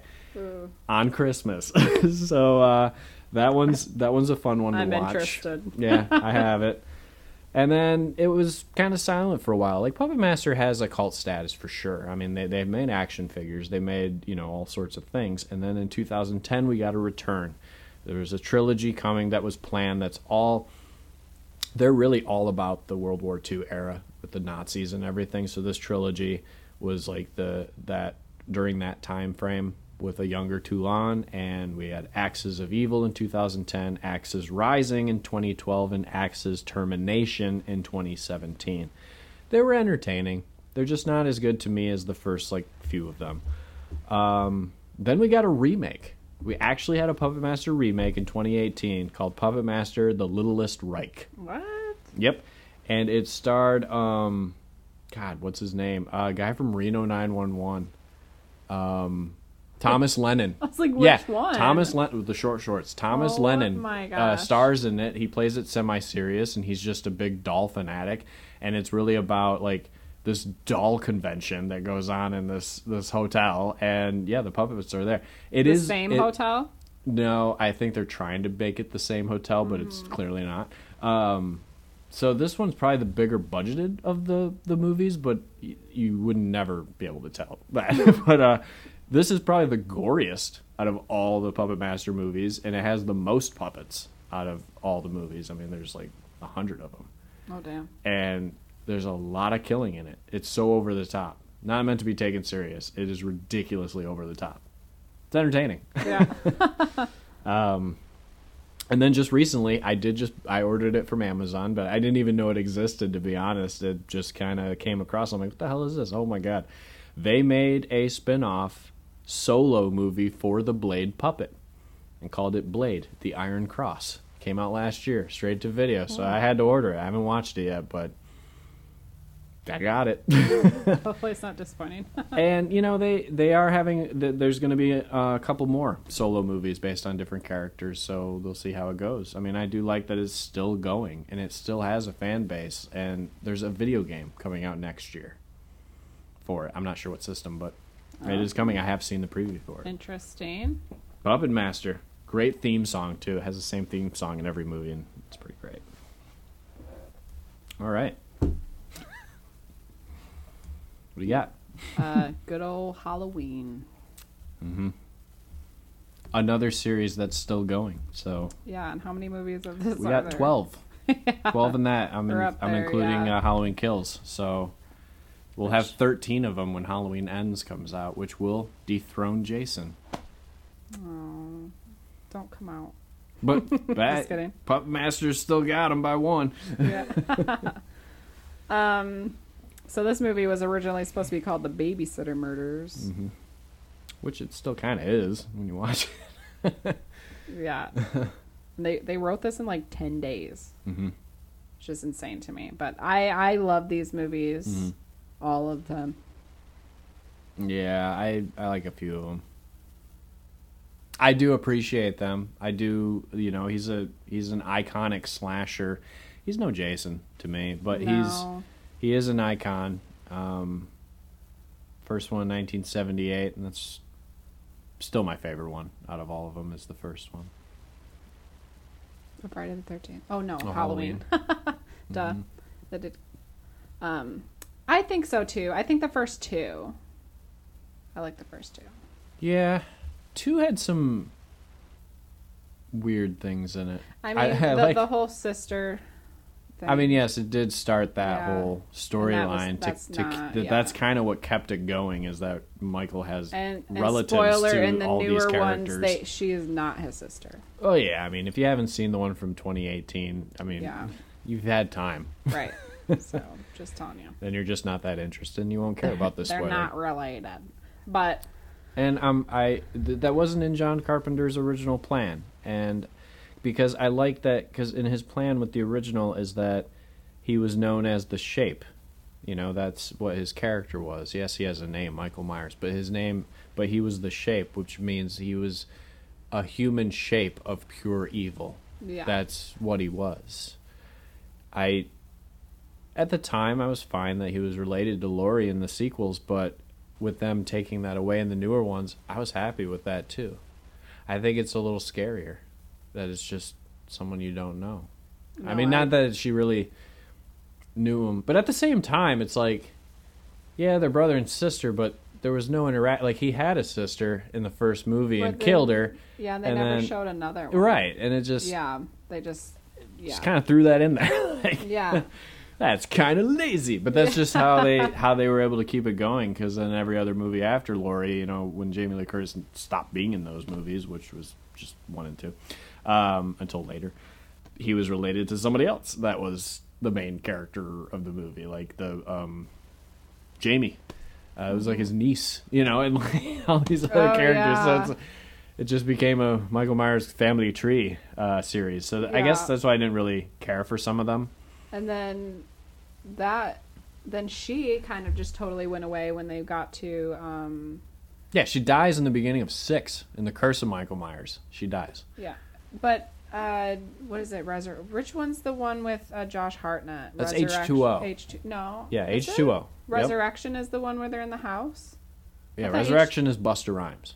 oh okay i don't know why i, I always h2o is at that college. yeah yeah yeah okay that's Yeah. the one Th- like he's not even in the new ones so again they brought in another family member to uh Well, yeah, Laurie's. Laurie's son. yeah Um, I liked H two O. Um, I liked it better than Halloween two. Um, Jamie Lee was great in it. Um, well she's always great and uh, but there is one, and it had the best ending out of all the Halloween movies.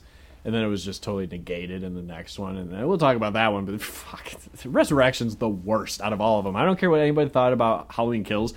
God, Resurrection's so bad. Ugh, but um, and it's not even cheesy bad. It's bad. Like it's like cheesy good. It's just bad. Um, but H2O, the thing that the, there's one thing in the movie that just bugged me, and it's a little nitpick. I still really like the movie. The music's good, and the acting is great. Um, it's that you see Michael's eyes. I don't like that. Like it looked it like in the other movies, it was mostly just darkness in the eye holes, and in this one, you see too much of his eyes and the skin underneath his eyes. Like, Like, it no, just you are supposed to be a stranger. it's yeah. supposed to That was a little mysterious. distracting to me. But like I said, it's a very small nitpick. But it was a great little showdown with Laurie at the end of the movie. Uh, Halloween three, like we were talking, uh, the season of the witch. You know the reason for that is that John, you know John Carpenter, you know he, he they t- they told the Michael Myers story at the time, and they wanted to do like an anthology series and release a movie every year under this label as a different Halloween story. So I like what they were going to do with that, and that would have been the first one, and the next year would have been something else. But Yeah. because they called it Halloween 3 and it didn't have Michael in it, people got crazy mad at it and just petitioned. So eventually they, you know, gave in and brought him back for Halloween 4, which is why they called it The Return of Michael Myers. um, but I do want to point something out that's really funny. So we had part 4, which was Return of Michael Myers. The fifth one was Revenge of Michael Myers. And the sixth one was Curse of Michael Myers. That is the Thorn trilogy in in the Michael franchise because that's when they introduced the whole idea that he was part of a satanic cult. And like they, they try to give him these backstories on why he does what he does, and that's probably why I didn't really like Yeah. him. Because I liked in the first movie, he just was a kid and he just decided to just do this. Just and he was a, he was just pure evil. Yeah. There was no explanation. But this Thorn trilogy, they tried to give an explanation. And we had Return, Revenge, Curse. I also like to call it the Pink Panther trilogy because in the Pink Panther series, in order, Return of the Pink Panther, Revenge of the Pink Panther, and Curse of the Pink Panther. so that's the Pink Panther trilogy. That is Um, hilarious. I still and- love them all. Yeah, I know. It's because of the Michael character. Yeah, and there are some is. things in it. And I do like that Halloween Kills kind of did the mob thing because in part four we had a little side story with the mob. So I thought that was kind of cool. They brought that back. And I like Yeah. the Season of the Witch uh, Easter eggs in the Halloween Kills. Those kids w- were wearing those masks from Season of the Witch. Although we didn't get to see that great, you know, hear the great uh, theme, the commercial for Happy, Oh, Happy yeah, yeah. Halloween, Halloween. that would have been Um, funny. Uh, so yeah, uh, I Curse was the first one I saw in theaters, the as a youth. Like I, I've seen the other ones, but that like that was the first one I actually like got to go to theaters and see. So at the time, yeah, it scared the crap out of me. I like when he- never saw any of them in he- theaters until uh, Rob Zombie's Halloween. I saw them all after that in theaters, the ones that got released. Paul Rudd, he's a national treasure. He's delightful. Good God, Paul he's he- Stephen Rudd. Yeah, back but then. he sucks in that movie. He's not that great of a character. He, he- I don't root for the guy. He's just kind of there. And they did have two different cuts of Curse of Michael Myers because they had the theatrical and then they had like the producer's cut. Well, they had three: the director's cut and producer's cut. And the difference is that there was even more to that Thorn stuff in one of the other cuts that made it it made it made more sense because the theatrical cut is kind of choppy and it ends really weird with like Michael's mask on the floor and you can hear Dr. Loomis cackling in the background like what was going on there. That was from a cut from a, one of the other cuts they really got weird in some of those other cuts where they had these like magic stones that you put them in a, in a circle and that can stop Michael Myers. So there's actually a scene of Paul Rudd playing with these magic rocks in that hospital and Michael's stalking him and he like sets him up in this way and it just like stops Michael. Like it's the power of those stones that Yeah, stops Michael. is- that one and it is a little also it also made Michael an incestuous uncle. He impregnated his niece to create a new form of evil. That was in the, one of the cuts too. So that's why I don't really like that movie. But Yeah. um, but they brought it back to the you know the first one with H two O, which was you know, uh, but it was you know the Scream generation because it came out like a year after Scream came out, so it had that teen slasher feel to it Yeah. um, and look to it. Like it totally looked like it was written by Kevin Williamson, but uh, um, but it worked. I thought it was. I thought it worked well, and it had an awesome ending where she chops his head off, and then that damn resurrection came out and ruined it. You know what? I, I know people are like, what? You don't like Busta Rhymes, Kung Fu? All no, it was stupid. Because if you take out Busta Rhymes and Tyra Banks, Tyra Banks. Yeah. it's ugh. just a generic slasher big in a her house anyway. during like a whole like the uh like fear factor or whatever those shows where they have the cameras attached to their body and they're going around the house Yeah. that's what that setup was with a bunch of characters you didn't care about like i cared about laurie strode but like i didn't care about any of the characters in resurrection and then yes busta rhymes like uses karate on michael myers and actually beats him up and he only knows karate because he saw it in movies his character says that the beginning of Resurrection kills off Laurie Strode in the dumbest way. She falls off a building. Totally, because because apparently she cut the head off of the of an ambulance driver, not Michael. Yeah. yeah. oh gosh. Oh god, it was bad. So that was the end of those movies.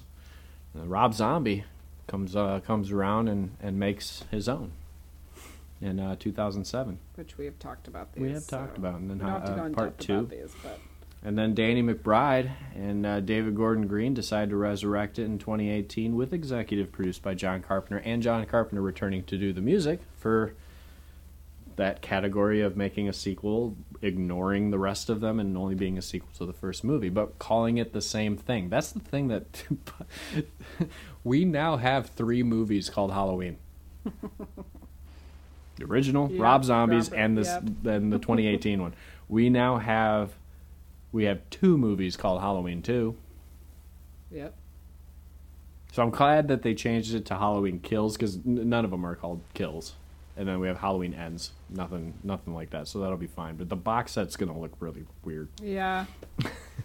but I mean, Rob Zombies are like standalone, like not supposed to be related. Oh, I know, I know. Other ones. But it, but they do include them in box sets. So and it is part of the franchise. yeah. I tried to find that. Um, remember I was telling you about that box set? the Blu-ray one. yeah, and rare. I, I can't fucking find it anymore. They had it at Best Buy, and now they don't even do that. Yeah, have it all they're probably making like now. a. They're probably making a new one And with like, newer fuck. newer entries in yeah, it. I So just want to buy it. and like Texas Chainsaw, there was a video game for this for the Atari. Oh, Also nice. interesting. What did you get? You got to be Michael? Did you get to be Michael? Um. No, you didn't get to Oh, be Michael. You got to be a babysitter, and you had to outrun Michael in different rooms. Oh. But in Texas Chainsaw, you got to be Leatherface. I was like, how cool would it have been to be Michael? Well, you got to see it to know what it's Atari. So, Yeah. I don't know. I didn't have that stuff Um, growing up, so so yeah. I mean, it's a good franchise, and it's definitely. I mean, not good to me in a way, but I mean, it's it's it's it's iconic, um, and it's they're good ones to watch this holiday for oh, sure. for sure. Um, Yeah. Probably more than any of the other ones we talked about, just because they're called Halloween. Yeah, right. Um, no, for sure. Uh, so now I'm gonna we're gonna talk about my favorite slasher of all time, and that is Jason Voorhees. This is the Friday Thirteenth uh, I series. love these two. Twelve movies total. Um, I I love these movies, and yes, they are cheesy. They are hokey. They are '80s for the most part, but I love them. I can watch them. You know, the first one, how a lot of people say, which came out in 1980. Uh, they, they can always say with these franchises, like like Nightmare on Elm Street or like Halloween, the first one is the classic. The first one's the best Yeah, as much as I love Friday the 13th, Mm-hmm. the first one is not the best to me. I totally agree. I was just talking And, about and, this. and, and and it's not because it doesn't feature Jason, although that is a huge part of it. It just it's kind of generic. out of the rest of them. It's pretty. I mean, it's it's watchable for sure. And and um, Jason's mom, the actress that plays her, does a really good job. You get to see Kevin Bacon in there. You get to you know, and it's it's a, it's fun, but it it's totally skippable.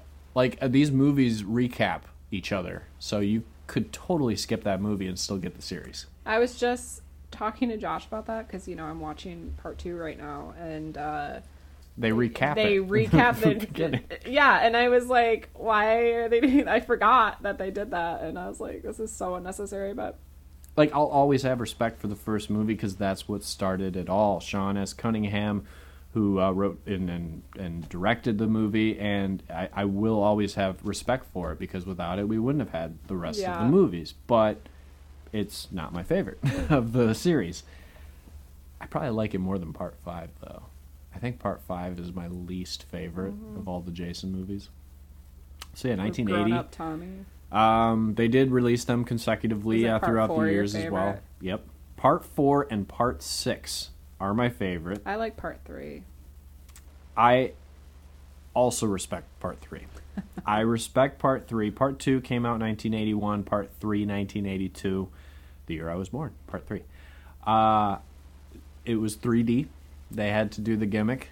Uh, a lot of those movies at the time were uh, doing the 3D movies, so why not Jason do 3D? And I do have the Blu-ray 3D of it. I'll have to bring it over when you guys get your come in- glasses. did you? Did it come in that box set you got? Yes, It did? and it's the blu- and it's. It's and it's the at Best Buy Blu-ray right version. I So it's not it. it's not paper glasses. This is like a Blu-ray 3D Okay, one. awesome. Yeah. So we should watch it. I just need to get batteries.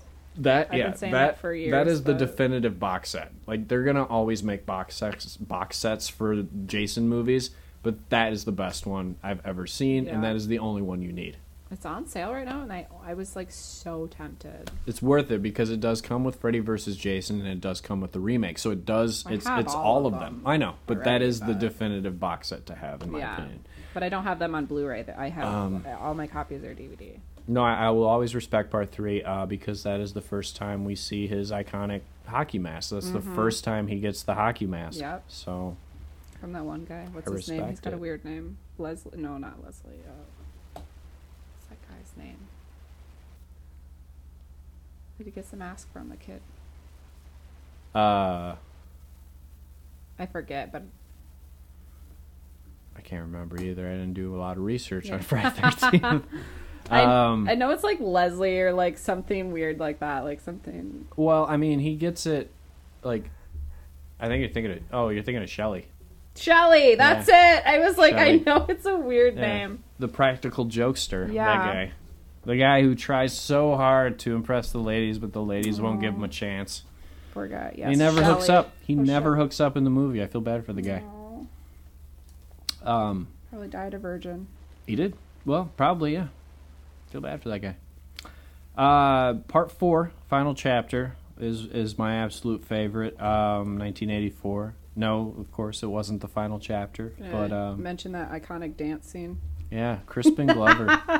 so this is before you know Crispin was. I mean, he Back to the Future was uh, 1985, so we got to see him a year later, and he became more of a name. But this was before that, um, and he just, boy, people just didn't know what he was capable of, and he's a weird dude. And I know he's got an interesting um, reputation in Hollywood, and you either like him or you hate him. But I, I really respect the guy. He's just not really big into big movies. He just kind of does what he does.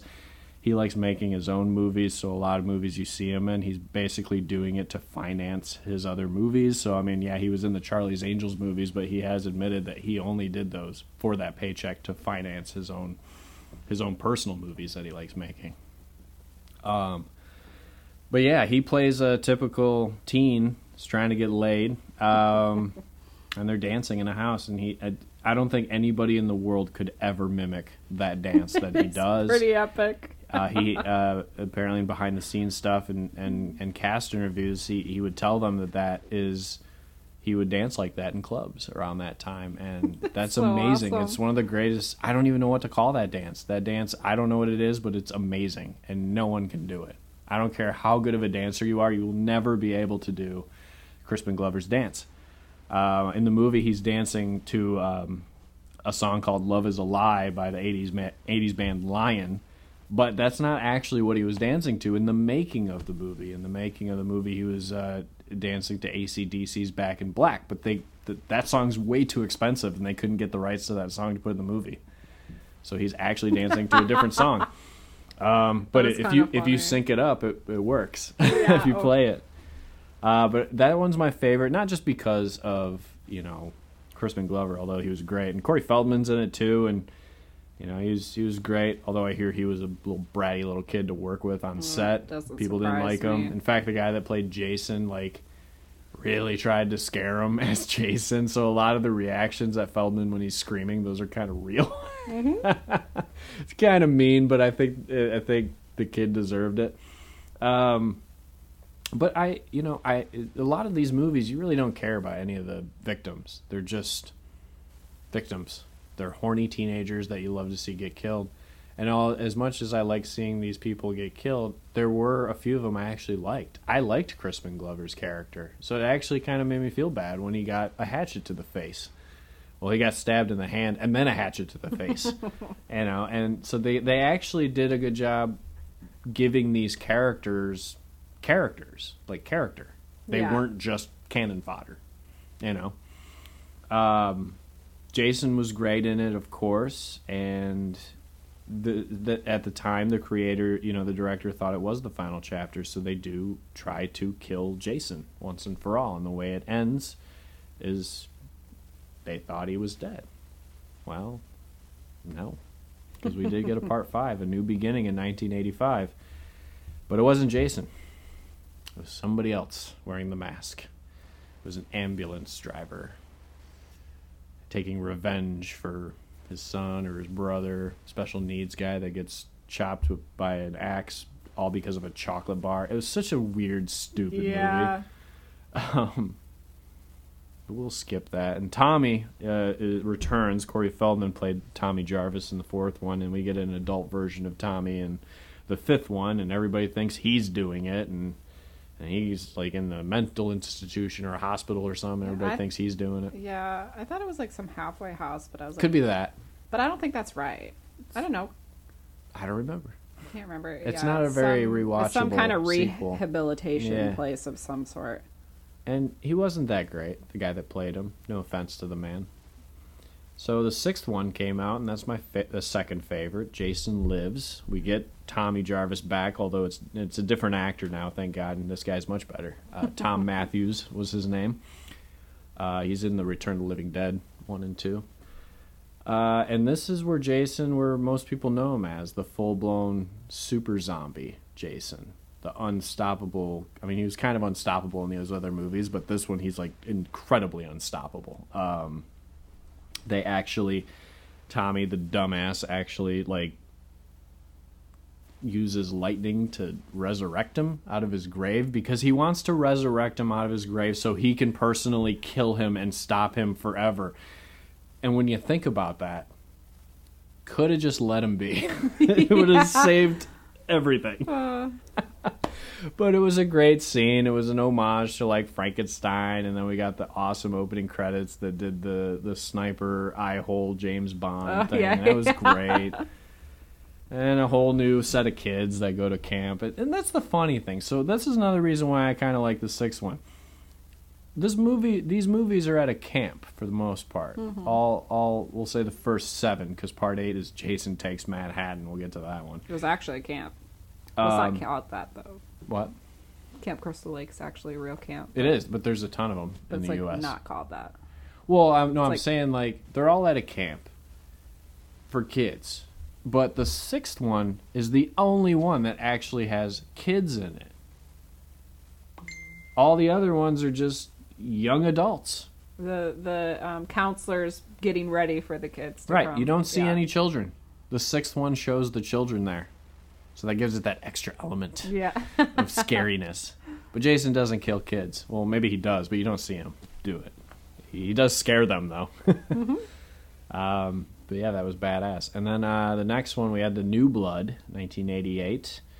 Went a little different. Uh, it had the best looking Jason, in my opinion, um, as far as like the makeup and the prosthetics. Like his look, I, I just really liked it. It was the first time we got to see Kane Hodder in in the role of Jason. He's the only one, only actor to play Jason uh, four times in the series out of any other actor. Uh, so he is the definitive Jason. He was, he's a stunt man. He's a very big guy. His neck is ginormous. He has a tattoo of the word "kill" on hi- inside his lip. Very scary looking man. Um, but I hear he's like the nicest guy. Yeah. Um, Is that how it's it usually always yeah, it's usually Yeah. how it is. uh, but he is the had the best looking Jason. They had the best makeup artist. I mean, you could see like his spine sticking out of his his skin and stuff, and he just he just looked good. Like that is like you look at it, you look at it for the first time, you're like, I want the action figure of that. Yeah. Like that is perfect. Do you have that? uh, no, it was expensive. They did make like a 12 inch figure, and now it's like thousand dollars or something like that because they on only did it like one time. Oh. Um, a buddy of mine has it, and I'm very, very jealous of him because I got to see it a couple of times. He'd never sell it to me, and if he did sell it to me, it would be like Can even more ridiculous prices. Let me take it out of the box. Oh, he has it out of the box. He Oh, he had it out of the box and displayed, but Oh, okay. very jealous. It was like this big. Ugh, so awesome. um, yeah, but that one was that one was different because they decided, you know, I mean, Jason can pretty much mow down like anybody, so let's give him somebody that he'll have he'll have an interesting match with. Let's let's give him a give him a girl that has a the power of telekinesis. weird, weird Yeah. choice. Um, but it was fine. It was entertaining. Uh, I liked it because at the end, I mean, he she she puts him through some shit at the end. Yeah. That was pretty good. There were some other weird things, weird moments in the the plot, like with her father and uh, their her psychiatrist, which is played by actor Terry Kiser, who was also Bernie in Weekend at Bernie's. So it was very interesting to see that. Um, and then in 1989, we got Jason Takes Manhattan. That's probably the third worst in the series. That was pretty bad. Uh, it's it was marketed as being Jason stalking the streets of Manhattan in New York, and in the teaser you saw him in Times Square and all that stuff. So it had this big thing, but they didn't have the budget to really film that. So they only had one night that they shot in Manhattan, which was the Times Square scene. Yeah. Everything else was in Vancouver because it was all alleys and like behind buildings and things like that. So that none of that was in New York. It was Vancouver. And the first half of the movie is on a boat.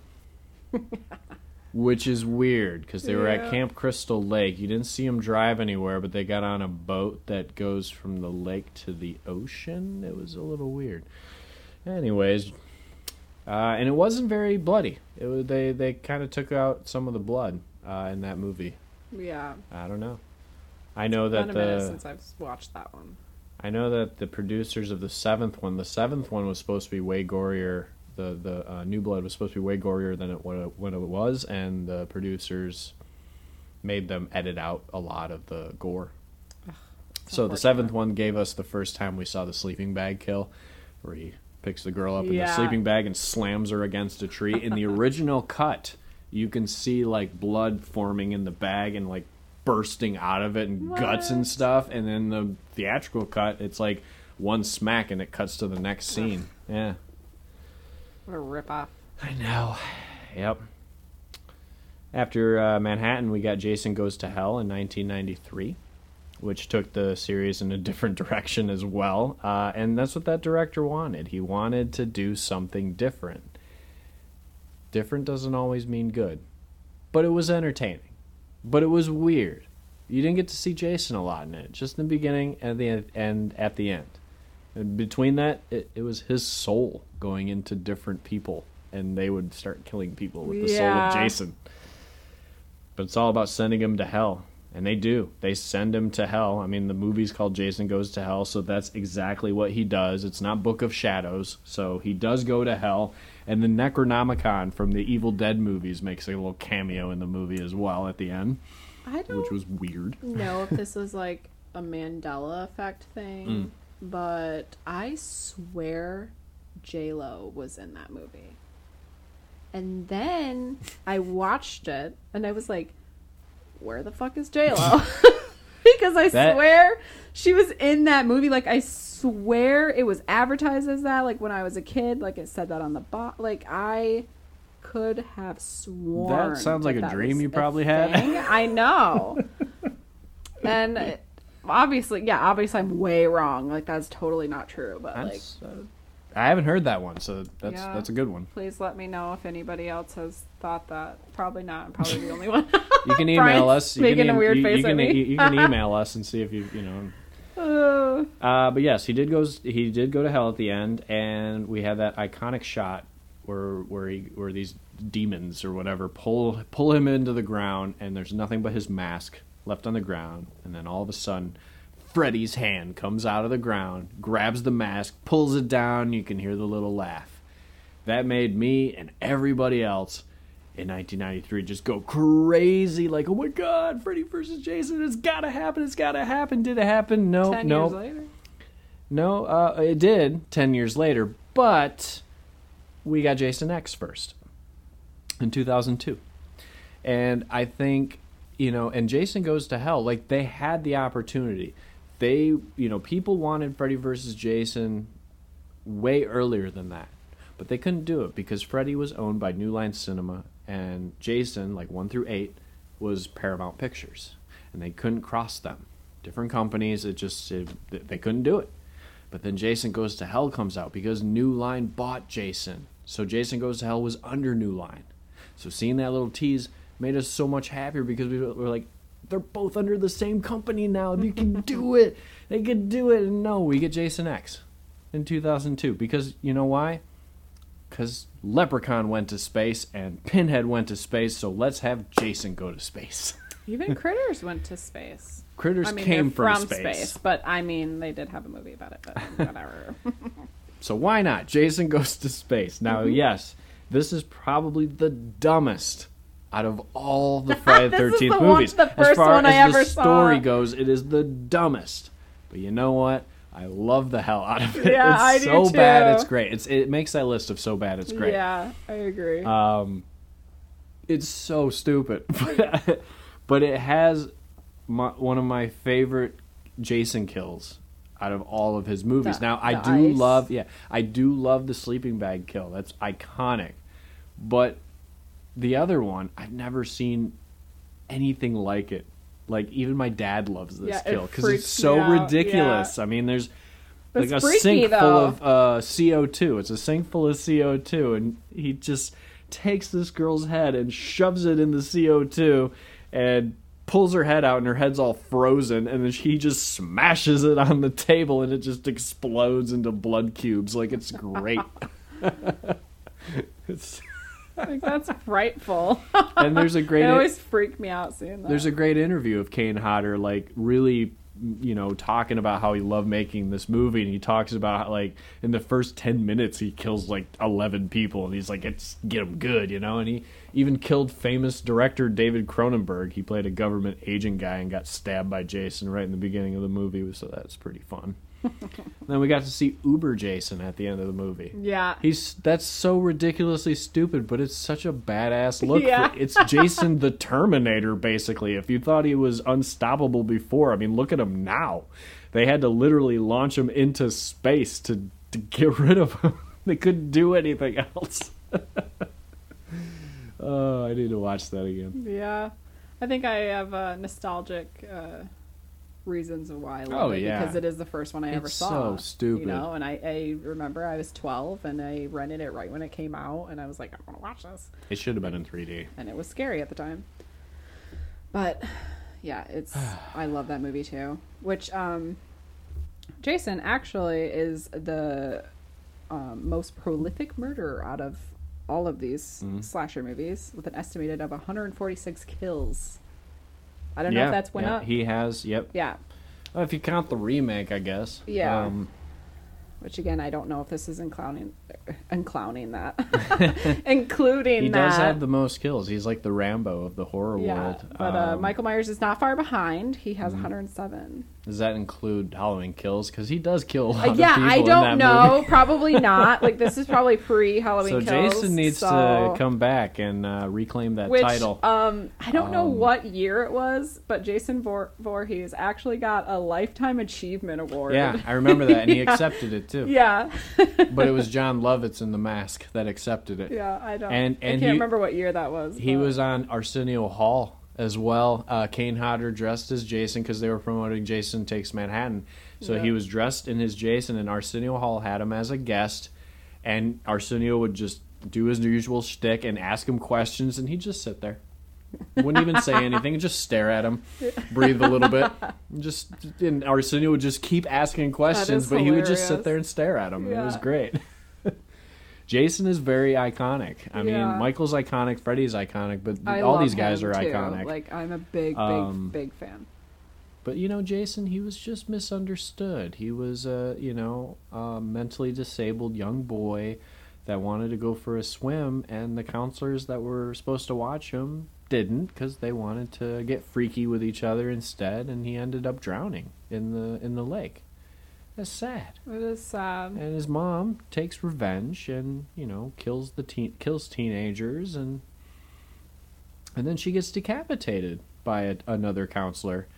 And Jason survived the drowning and saw that.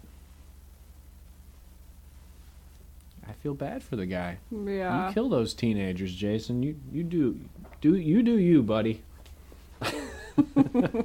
um, but in 2003, we finally got Freddy versus Jason. Uh, people can say what they want about this. This was awesome. Yeah, this was I agree. great. And honestly, this should have been the start of other horror icons crossing over and making versus movies, but it never happened. We got an Alien versus Predator, but that was already a comic and video games and things like that, so that was eventually going to come. But we like Freddy versus Jason. We should have got like a Michael versus Jason, or hell, even Leprechaun versus Chucky. I didn't care. Just more versus movies, but it, I- it just didn't happen. Would love to see Michael versus Jason. Right. But I Oh think because they're so similar that they it would be kind of boring. But I like having Both Freddy knives Freddy and- Jason is pretty good because they are the two most iconic. Like I said, Michael came first. I know. He did his movies did, you know, start the slasher genre even though it was have the, the his movie was inspired by Psycho and Black Christmas that came out before that. But Halloween was the more financial successful one that launched. Well, Friday the Thirteenth was actually inspired by. Halloween. Right, actually, Friday the Thirteenth was, Halloween. was only made to to you know take advantage of the success of, of Halloween, Mm-hmm. but uh, you know Freddy and Jason they're they're like the top dogs, you know because they had the most movies at the time, Yeah. and uh, it was a good balance. Jason doesn't talk; he's mute. He he grunts a little. He breathes. You can hear him breathing a lot. He's like the Darth Vader of horror yeah, and then you got like an and then you got yeah, talkative. you got the chatty Cathy Freddy Yeah. Krueger over here. So it was doesn't it- ever shut up. yeah, it was perfect. Um, and there was you know things could have went wrong with this movie, and it was different than what I was imagining it would be, but I was not disappointed. I thought it was great. Uh, their scenes together were really good. The Kane Hodder, unfortunately, was not cast as Jason, and he was a little upset by that. I was a little upset by that. A lot of horror fans were upset by that. But the new guy, I thought he did fine. Uh, Ken Kirzinger, who's actually like a foot taller than Kane Hodder. He was the biggest guy to ever play Jason in any of the movies. Yeah. I met the guy. I met him at the at a horror convention. I shook his hand. His hand, he could grip my face like a baseball. His hand was so huge, and when I shook his hand, I thought my hand was broken. After like he's a big guy, uh, but he was a super nice guy. it's, it's, it's so funny. All these big, intimidating guys are super nice. Um, but he did fine. Uh, he did kind of make him walk really slow, like really slow. I know Jason was always a walker, uh, chasing people, but he did But make. he at least but Freddy vs. Jason made him made him walk really slow. Um, but Freddy was great. Robert Englund wearing the makeup again was so good. Um, and that was the last time that he could that he did the don the Freddy makeup. Uh, for that period of time, I know he appeared on the TV show Goldberg's uh, in the Freddy makeup, but the movie Freddy vs. Jason that was like the full length feature last one he could do because the man is you know is late 60s, I think, or 70s, Oh, and he can't. his seventies. Yeah, he can't do the makeup chair anymore. I mean, it just he can't do it. So, unfortunately, we're we we can't really have Robert Englund anymore. Well, as long as we don't have the other guy. He wasn't bad. It's just the mm. movie wasn't good. I love that actor. I thought he was a good choice. I mean, Robert Englund even know. chose him. Robert Englund wanted him. Okay. So and I and he was so great in Watchmen, and because he had the that voice, he had that Watchmen voice, you know. So I was I was like, ooh, what can he bring to Freddy? I know I know, and they wanted to make it more serious again, not goofy Freddy anymore, which I was fine with. Yeah. I think some people didn't like that; they wanted Goofy Freddy again, but I I I didn't fine need with it. the serious Freddy. But I think because they copied the first movie way too much instead of making their own thing, you know, at least with Texas Chainsaw remake, they did kind of do their own thing while still paying homage to the first movie. But the Nightmare remake was more the first movie, Right, again. yeah, yeah, yeah. Even the Friday Thirteenth remake was its own thing while paying homage to the first movie. Mm-hmm. So I think that's what it was. So the remake came out in 2009. They did not make a follow up to that. But you know, like uh, or 2010. But uh, like Halloween and Texas Chainsaw, it did have a video game for Nintendo. It was terrible but great at the same time. Friday 13th, I forgot to mention, also had a video game for Nintendo and a newer game for the for newer PS4. systems. Yeah. Yeah. So they're still alive. Um, this is a long episode. I'm realizing. Yeah, we're two hours in already. Oh my god, And we we haven't even we haven't even touched the surface. Yeah. Oh gosh, Should we have? should we have, so like make a part one or a part two? yeah. Because I do have the Nightmare on Elm Street series on here. Um, what else do you have? The Leprechaun. I got Alien, Leprechaun on here. Yeah, so wanna I, I do want to give a nice shout out to Final our to our sponsors, uh, the Weyland Corporation, and in honor of the Weyland Corporation, yes, I did add the uh, Alien and Predator films. So I kind of put them together as one because they do cross over in the Alien versus Predator uh, movies. There were two of those, so I do uh, include both of them together as one. Um, so with them together, there are eleven movies in the series. Uh, including the prequels. it all of them. Okay. So all of the yeah. Mhm. So um, I'm not going to talk too much about them. Came out 1979, the first one uh, by Right. by Ridley Scott. Love Love the first Alien movie. first fours. You know, first you, fours. the first fours. four. uh, the quadrilogy. Um, yeah, I do. Alien was originally called Star Beast. That was the original That's title so for it, and they just went with the simplistic Alien. Like xenomorphs are just Um, like kind of freaky. Like Xenomorphs are creepy. Uh, the xenomorph and the ships were cr- designed by famous Swiss painter and sculptor H.R. Geiger or Giger. I'm not sure exactly how you pronounce that. Um, and it was great. Uh, he that movie was really good. It's good to it's great watching to this day um, because I think it was one of the first successful sci-fi movies that you could also call a horror movie because it was a horror movie as well even though horror it has sci-fi. even though it has it's in space in the future with aliens but if you look at the setup of the movie it's uh you know an antagonist stalking people in an area Yeah. so it's totally a horror movie Oh yeah. it's like he's the alien's like a serial killer on this ship stalking all the victims so Yeah. That that was really good. But then when the second one came out, they changed the tone. James Cameron got on board to direct. It was Aliens, just added the S at the end for the sequel. I thought that was pretty genius. You know, why not? Better Yeah. than Alien Two. Is that the Bill Paxton? Um, yeah. Yeah. game over, man. yeah. um, Aliens, it's it's debatable now if if Aliens is better than Alien. Um, I think they're both great. I can't I- really say which one I like better because they're both different in tone. Exactly. Like I think the first one is fucking Mm. classic. Like, you know, I mean, yes, it is very very slow in the beginning, but if you fucking get through all of that stuff, it's so worth it for the Right. last half of the film. But like I rate it like Evil Dead and Evil Dead 2, meaning that in Aliens we got to see the badass Sigourney Weaver as Yeah. Ellen Ripley. Like she was in the first movie, but we didn't really know her yet. So she didn't develop that badassery until Aliens. It's the same thing with Evil Dead. Ash is in the first movie, but he didn't d- develop his badassery until Evil Dead 2. Yeah. So I think they're both good, in my opinion. Aliens is definitely more action horror. Uh, it's James Cameron, so it's understandable. Uh, but it was great, and uh, Bill Paxton, like she was saying, so good in the movie. I miss Bill Paxton. He was Me one of my too. favorite actors ever. Um, and then we got Alien Three, new director David Fincher. Uh, not liked, one. yeah, not liked by a lot of people. Um, I don't mind it. Honestly. It's okay. I don't think it was the worst.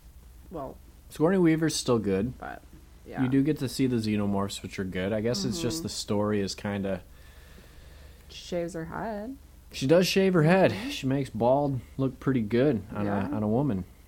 This is this is years before GI Jane. So, uh, and then we got Alien Resurrection, uh, 1997. Um, I don't know. I think this is just as bad as Alien Three. I mean, Uh, I mean, they have that creepy like.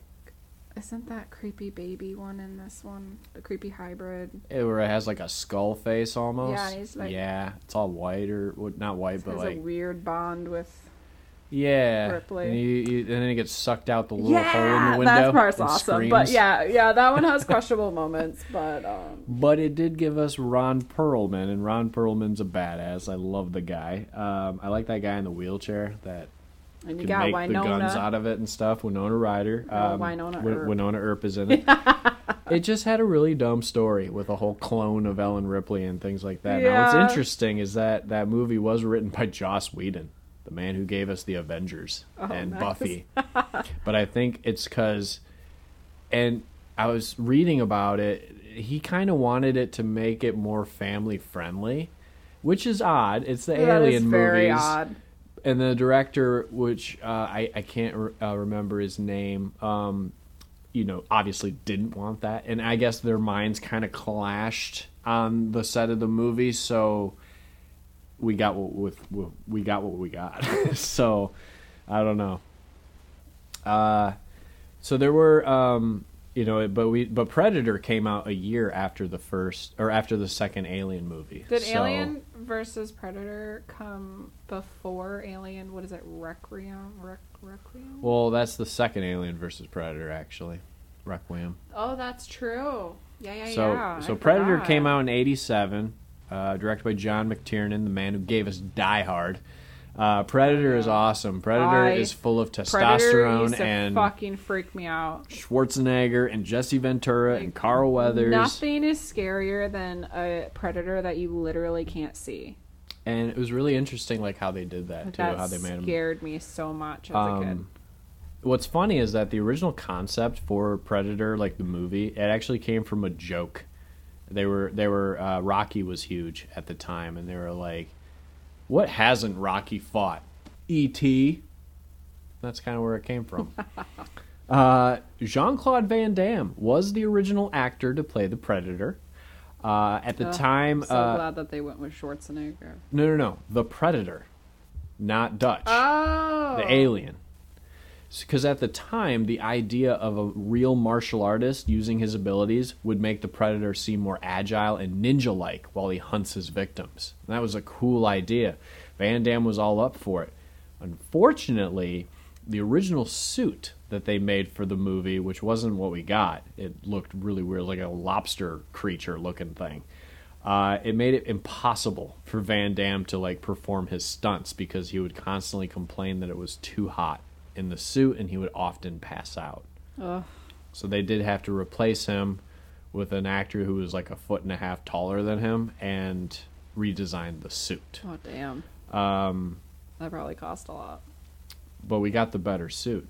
But Yeah. you should look up the picture of the original suit. It's quite hilarious. But yeah, Van Damme was in that suit, and, and and that was a cool idea to have to have Predator be more agile and not really use weapons and just be Yeah. like flipping around like a ninja, especially being invisible and stuff. Uh, Peter Cullen uh, voices the Predator. Peter Cullen is Optimus Prime from Transformers. Okay. So yeah, uh, I like Predator. They're obviously different than Alien, but Predator is a cool. he's like he's just a he's just a badass villain. I don't know. He's One really cool looking. He's, he is he is ugly as shit, uh, but he's got cool weapons and a cool helmet. Uh, we did get a, pre- a sequel to Predator um, in the '90s and uh, in 1990, and it was okay. Uh, they they dropped Schwarzenegger, gave us Danny Glover, and it took place in um, Was it it, was LA? Cali- L.A. Yeah, Yeah. the concrete jungle, as they call it. Uh, and it was like one of like the hottest years ever. So I, I like the different setting. You got to go on their ship in that movie. You got to see their ship Mm-hmm. at the end. You got to see a little xenomorph skull on their ship as Yeah. well. So that was that was the hint that Alien versus Predator was probably coming, um, but it wasn't because we had you know the, the Alien Three and and uh, stuff like that. Resurrection. Uh, we yeah, and Resurrection. Uh, we didn't get Alien versus Predator until 2004, and it's directed by Paul W. S. Anderson, who gave us Resident Evil and Mortal Kombat. And people were automatically pissed off at that movie because it was PG-13. It was the Oh, first movie in all the pissed me off series that was PG-13. But you know what? Rewatching it, it's actually pretty great. Um, it's not the best, but for what they had, thought it was good. And the PG-13, it just dumbs down the violence of the humans, but the violence between the alien and predator is still pretty gory, and that's what we want to see. Yeah. We want to see the alien and predator fight and kill each other. I mean, we've seen them kill humans in other movies, so we just want to see them do their thing to them, to each other, and that's what we got. And then you know they did do um, the sequel, Alien. Alien. It was so the first one was Alien versus Predator. The sequel was Aliens versus Predator, Requiem. Okay, that's right. I don't know 2007. why I just thought it was like Alien Requiem. That's why I don't know why. Um, I forgot. That movie's terrible. Yeah, maybe that's why I forgot about it. yeah that movie they almost it's almost like they were like let's try to recreate the tone of the very first alien because they they do shoot it like it's a horror movie they shoot it like it's a slasher in a small town it just doesn't work now No. at all and it's so dark they're like not like dark humor or No, dark know whatever what you like mean. literal a dark movie, like yeah. they there's close-ups you never can tell what's going on Yeah. but you do in in then the ending of the last one, Alien vs Predator. We got to see the hybrid uh, Pred Alien, which was interesting. It was like a predator and an alien together as a being. So we got to see that again in this one, but you couldn't see it because it was so dark. um, but it's so gory. There is a lot of gore in, in Requiem, and some of the gore gets really off. Like, just why? Like, there's a yeah. Pregnant woman and she gets like the little face huggers inside her body to lay lay like to feed on the child it's like it's like why? Why would you go that route? Like that's weird. Uh so that one's not great. We did get another predators movie in 2010 called predators. They just they just slap an s on at the end. That's how they make sequels. And that was fine It's like they with- can't think of like a, a like a sequel name, and they don't want to just call it like Predator Three. Right. That's just Predators. Um, which was entertaining. Um, directed by a, a man named Nimrod Antal. It's got a great name. Yeah. Uh, but produced by Robert Rodriguez, uh, which was cool. Uh, Adrien Brody was our lead, and it does have that great five o'clock bitch raping time. Oh, that was in the movie. Um, but it was basically like the first one again. It's in the jungle. Like yes, it was. It, the the cool twist is that it was just, on like, a get it was on an alien Yeah, planet. all So get, that like, was cool. there. Yeah. But the bulk of the movie was kind of like a remake of the first movie. Mm-hmm. Then we got Prometheus in 2012, which was the supposed prequel to the I Alien series. I don't know why. I, I just like Not a lot of people liked it. I was not. I mean, it's okay. Like it You has its impressed? moments. No, I wasn't gonna say that. it almost sounded like it. Um, God. you're, I'm just kidding. I know. I'm just like now. I'm like self conscious about saying not impressed. That's your thing. That's good. I know. I talk too much and you say not impressed. that is our things. Uh, but yeah, no, I don't know why I wanted to like this movie so bad because I am a fan of you know the aliens and stuff like that, and and I didn't really even like um the other one uh after Prometheus. What was it called? Oh, Alien Covenant. So we got Yeah, Alien Covenant after I, that. I don't know. It was okay. Like it wasn't the worst. I liked it better than Prometheus. Danny McBride's in it, and James Franco is in Yeah. it. Mhm. Uh, That was a good cast. Don't get me wrong. I just ah, you don't know, as movies go on, you know, they just can't compare to the older movies. right, but I, and I think that's where it comes I from. I enjoyed them though. Yeah. I don't know. I saw Prometheus in theaters, and I thought it was pretty good in theaters. Um, it was definitely different than I thought it was going to be, but I, I like Noomi Rapace. Yeah, lead. I really like. I love a Michael lot. Fassbender. I, I, I always forget her name, but I like her. It's not Rooney Mara. I know. I Numi always want to call her that. I don't know why, Uh, and they don't even look alike. They just both have really weird names. Yeah, and I always want to call her that. and Michael Fassbender. But no, is- I'm a- I'm a really big in it. fan. Yeah, and I, it just it was it, you know, and they continued his story, the David story in Alien Covenant. But we got the xenomorphs again, or the birth of them, sort of. No, for sure. Like I, I Um, did like the the story aspect, I guess. Um, but we may have have to make a two part to this episode. oh, I yeah. So I'm gonna think I'm gonna actually but- just say um, this is the end of part one. Please join us uh, next time for part two. See ya. Bye.